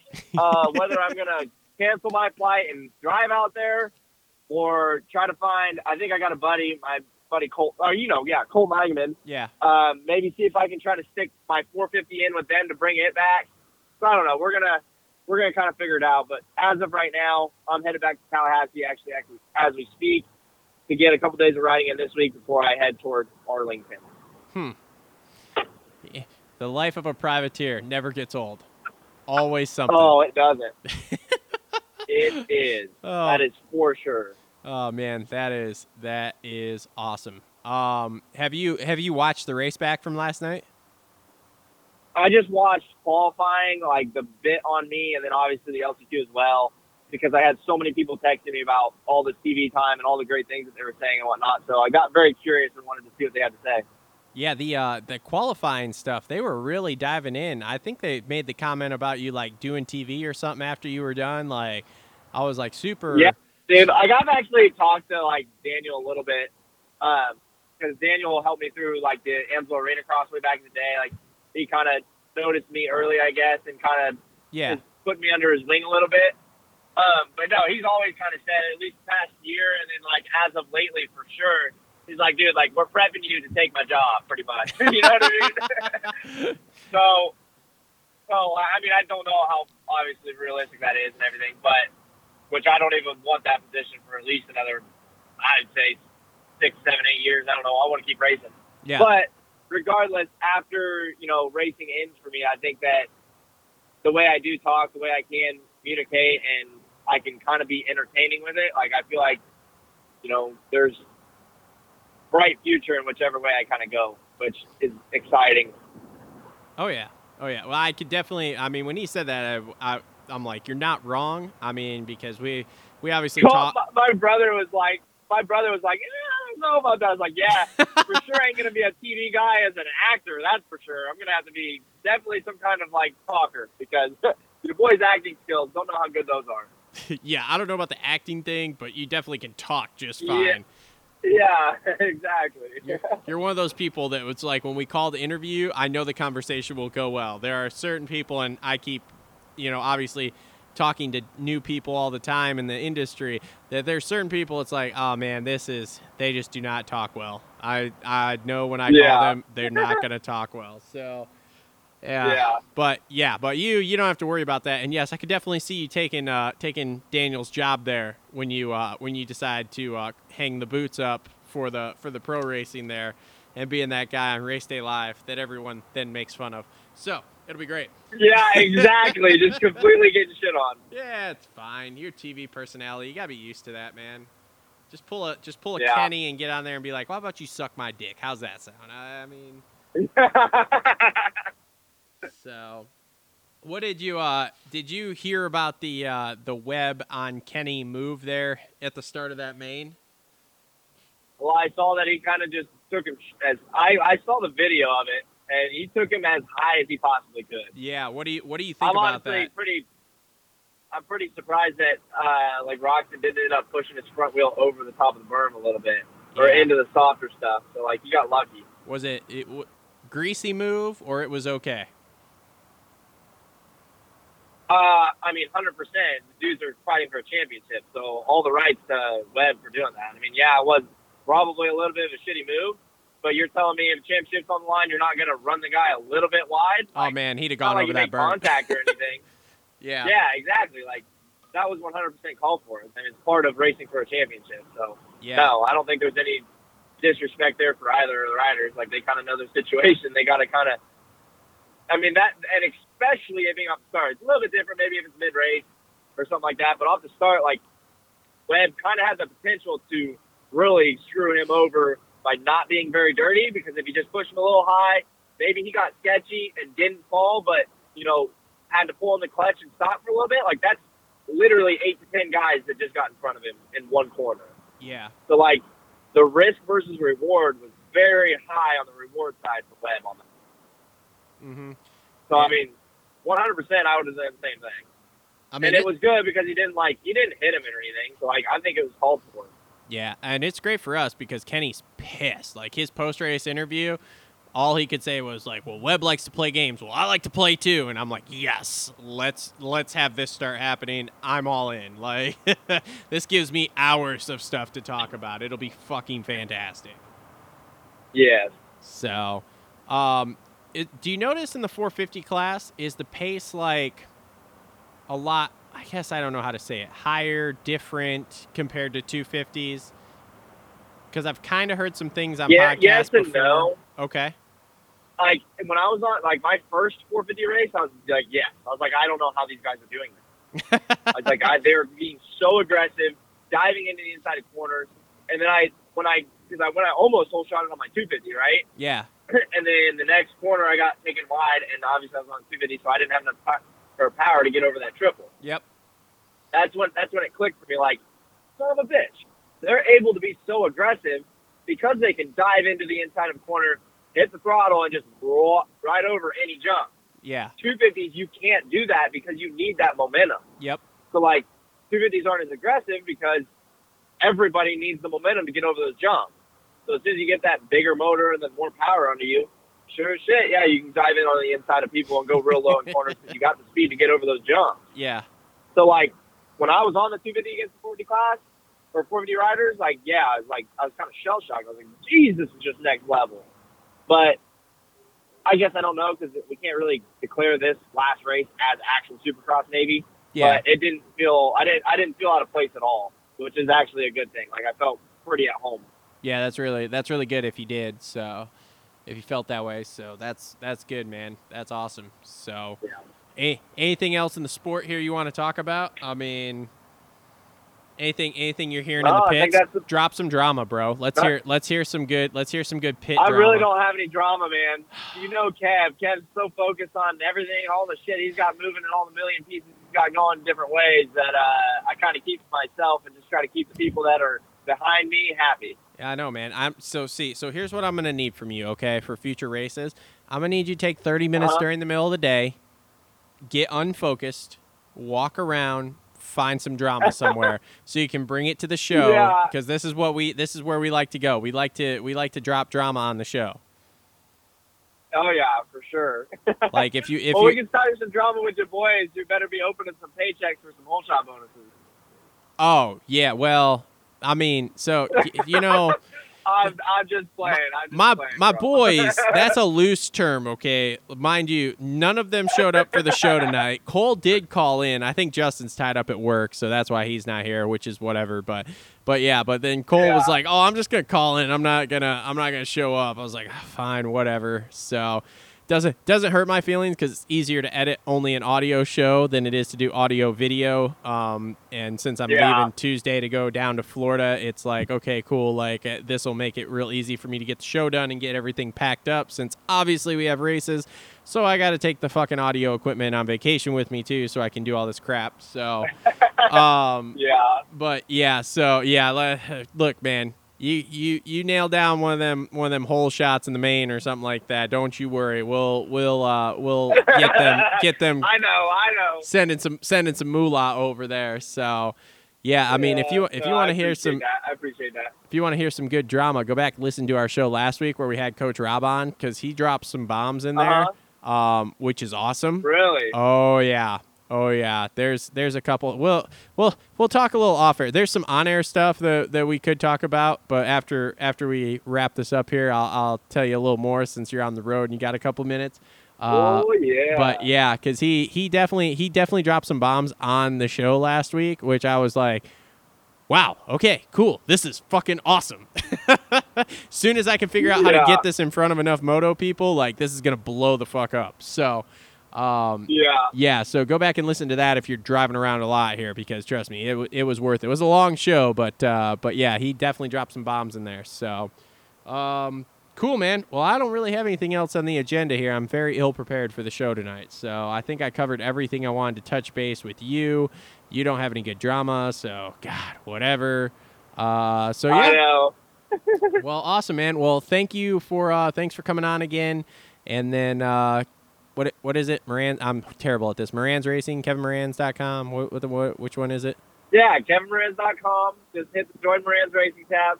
Uh, and yeah, check it out. You can support his band, support his spon- sponsor, do a one-time little donation, whatever you guys are kind of looking to do at the time. Um, one thing I do have right now, I have one spot left on the front fender. That's the top tier uh, supporting as a fan, pretty cool. So one left of those. So if you guys want that bad boy, sign up, and uh, we'll get your name on the bike before Arlington. Yeah, there you go. Be a be a fan. Be a support system and help a privateer hero. Join the team. Kevin Moranz yeah, out. there you go. Although, hey I man, appreciate you guys. if I need you to get enough points to be number 69 next year, okay? Why? I really need you to be number 69 next year because I just want to be able to say he's he's number 69 on the track, but number one in your hearts. You know, I, I really want to Oh my goodness. I really want to be able to put that out there. All right. Oh, all righty. We'll do our best. We'll keep getting those points. All right. Cool, man. Well, thank you for coming on the show, and like I said, we'll talk here in a couple minutes about uh, some other stuff off the air. So, Yeah, for sure. I appreciate it. all right, later, bro.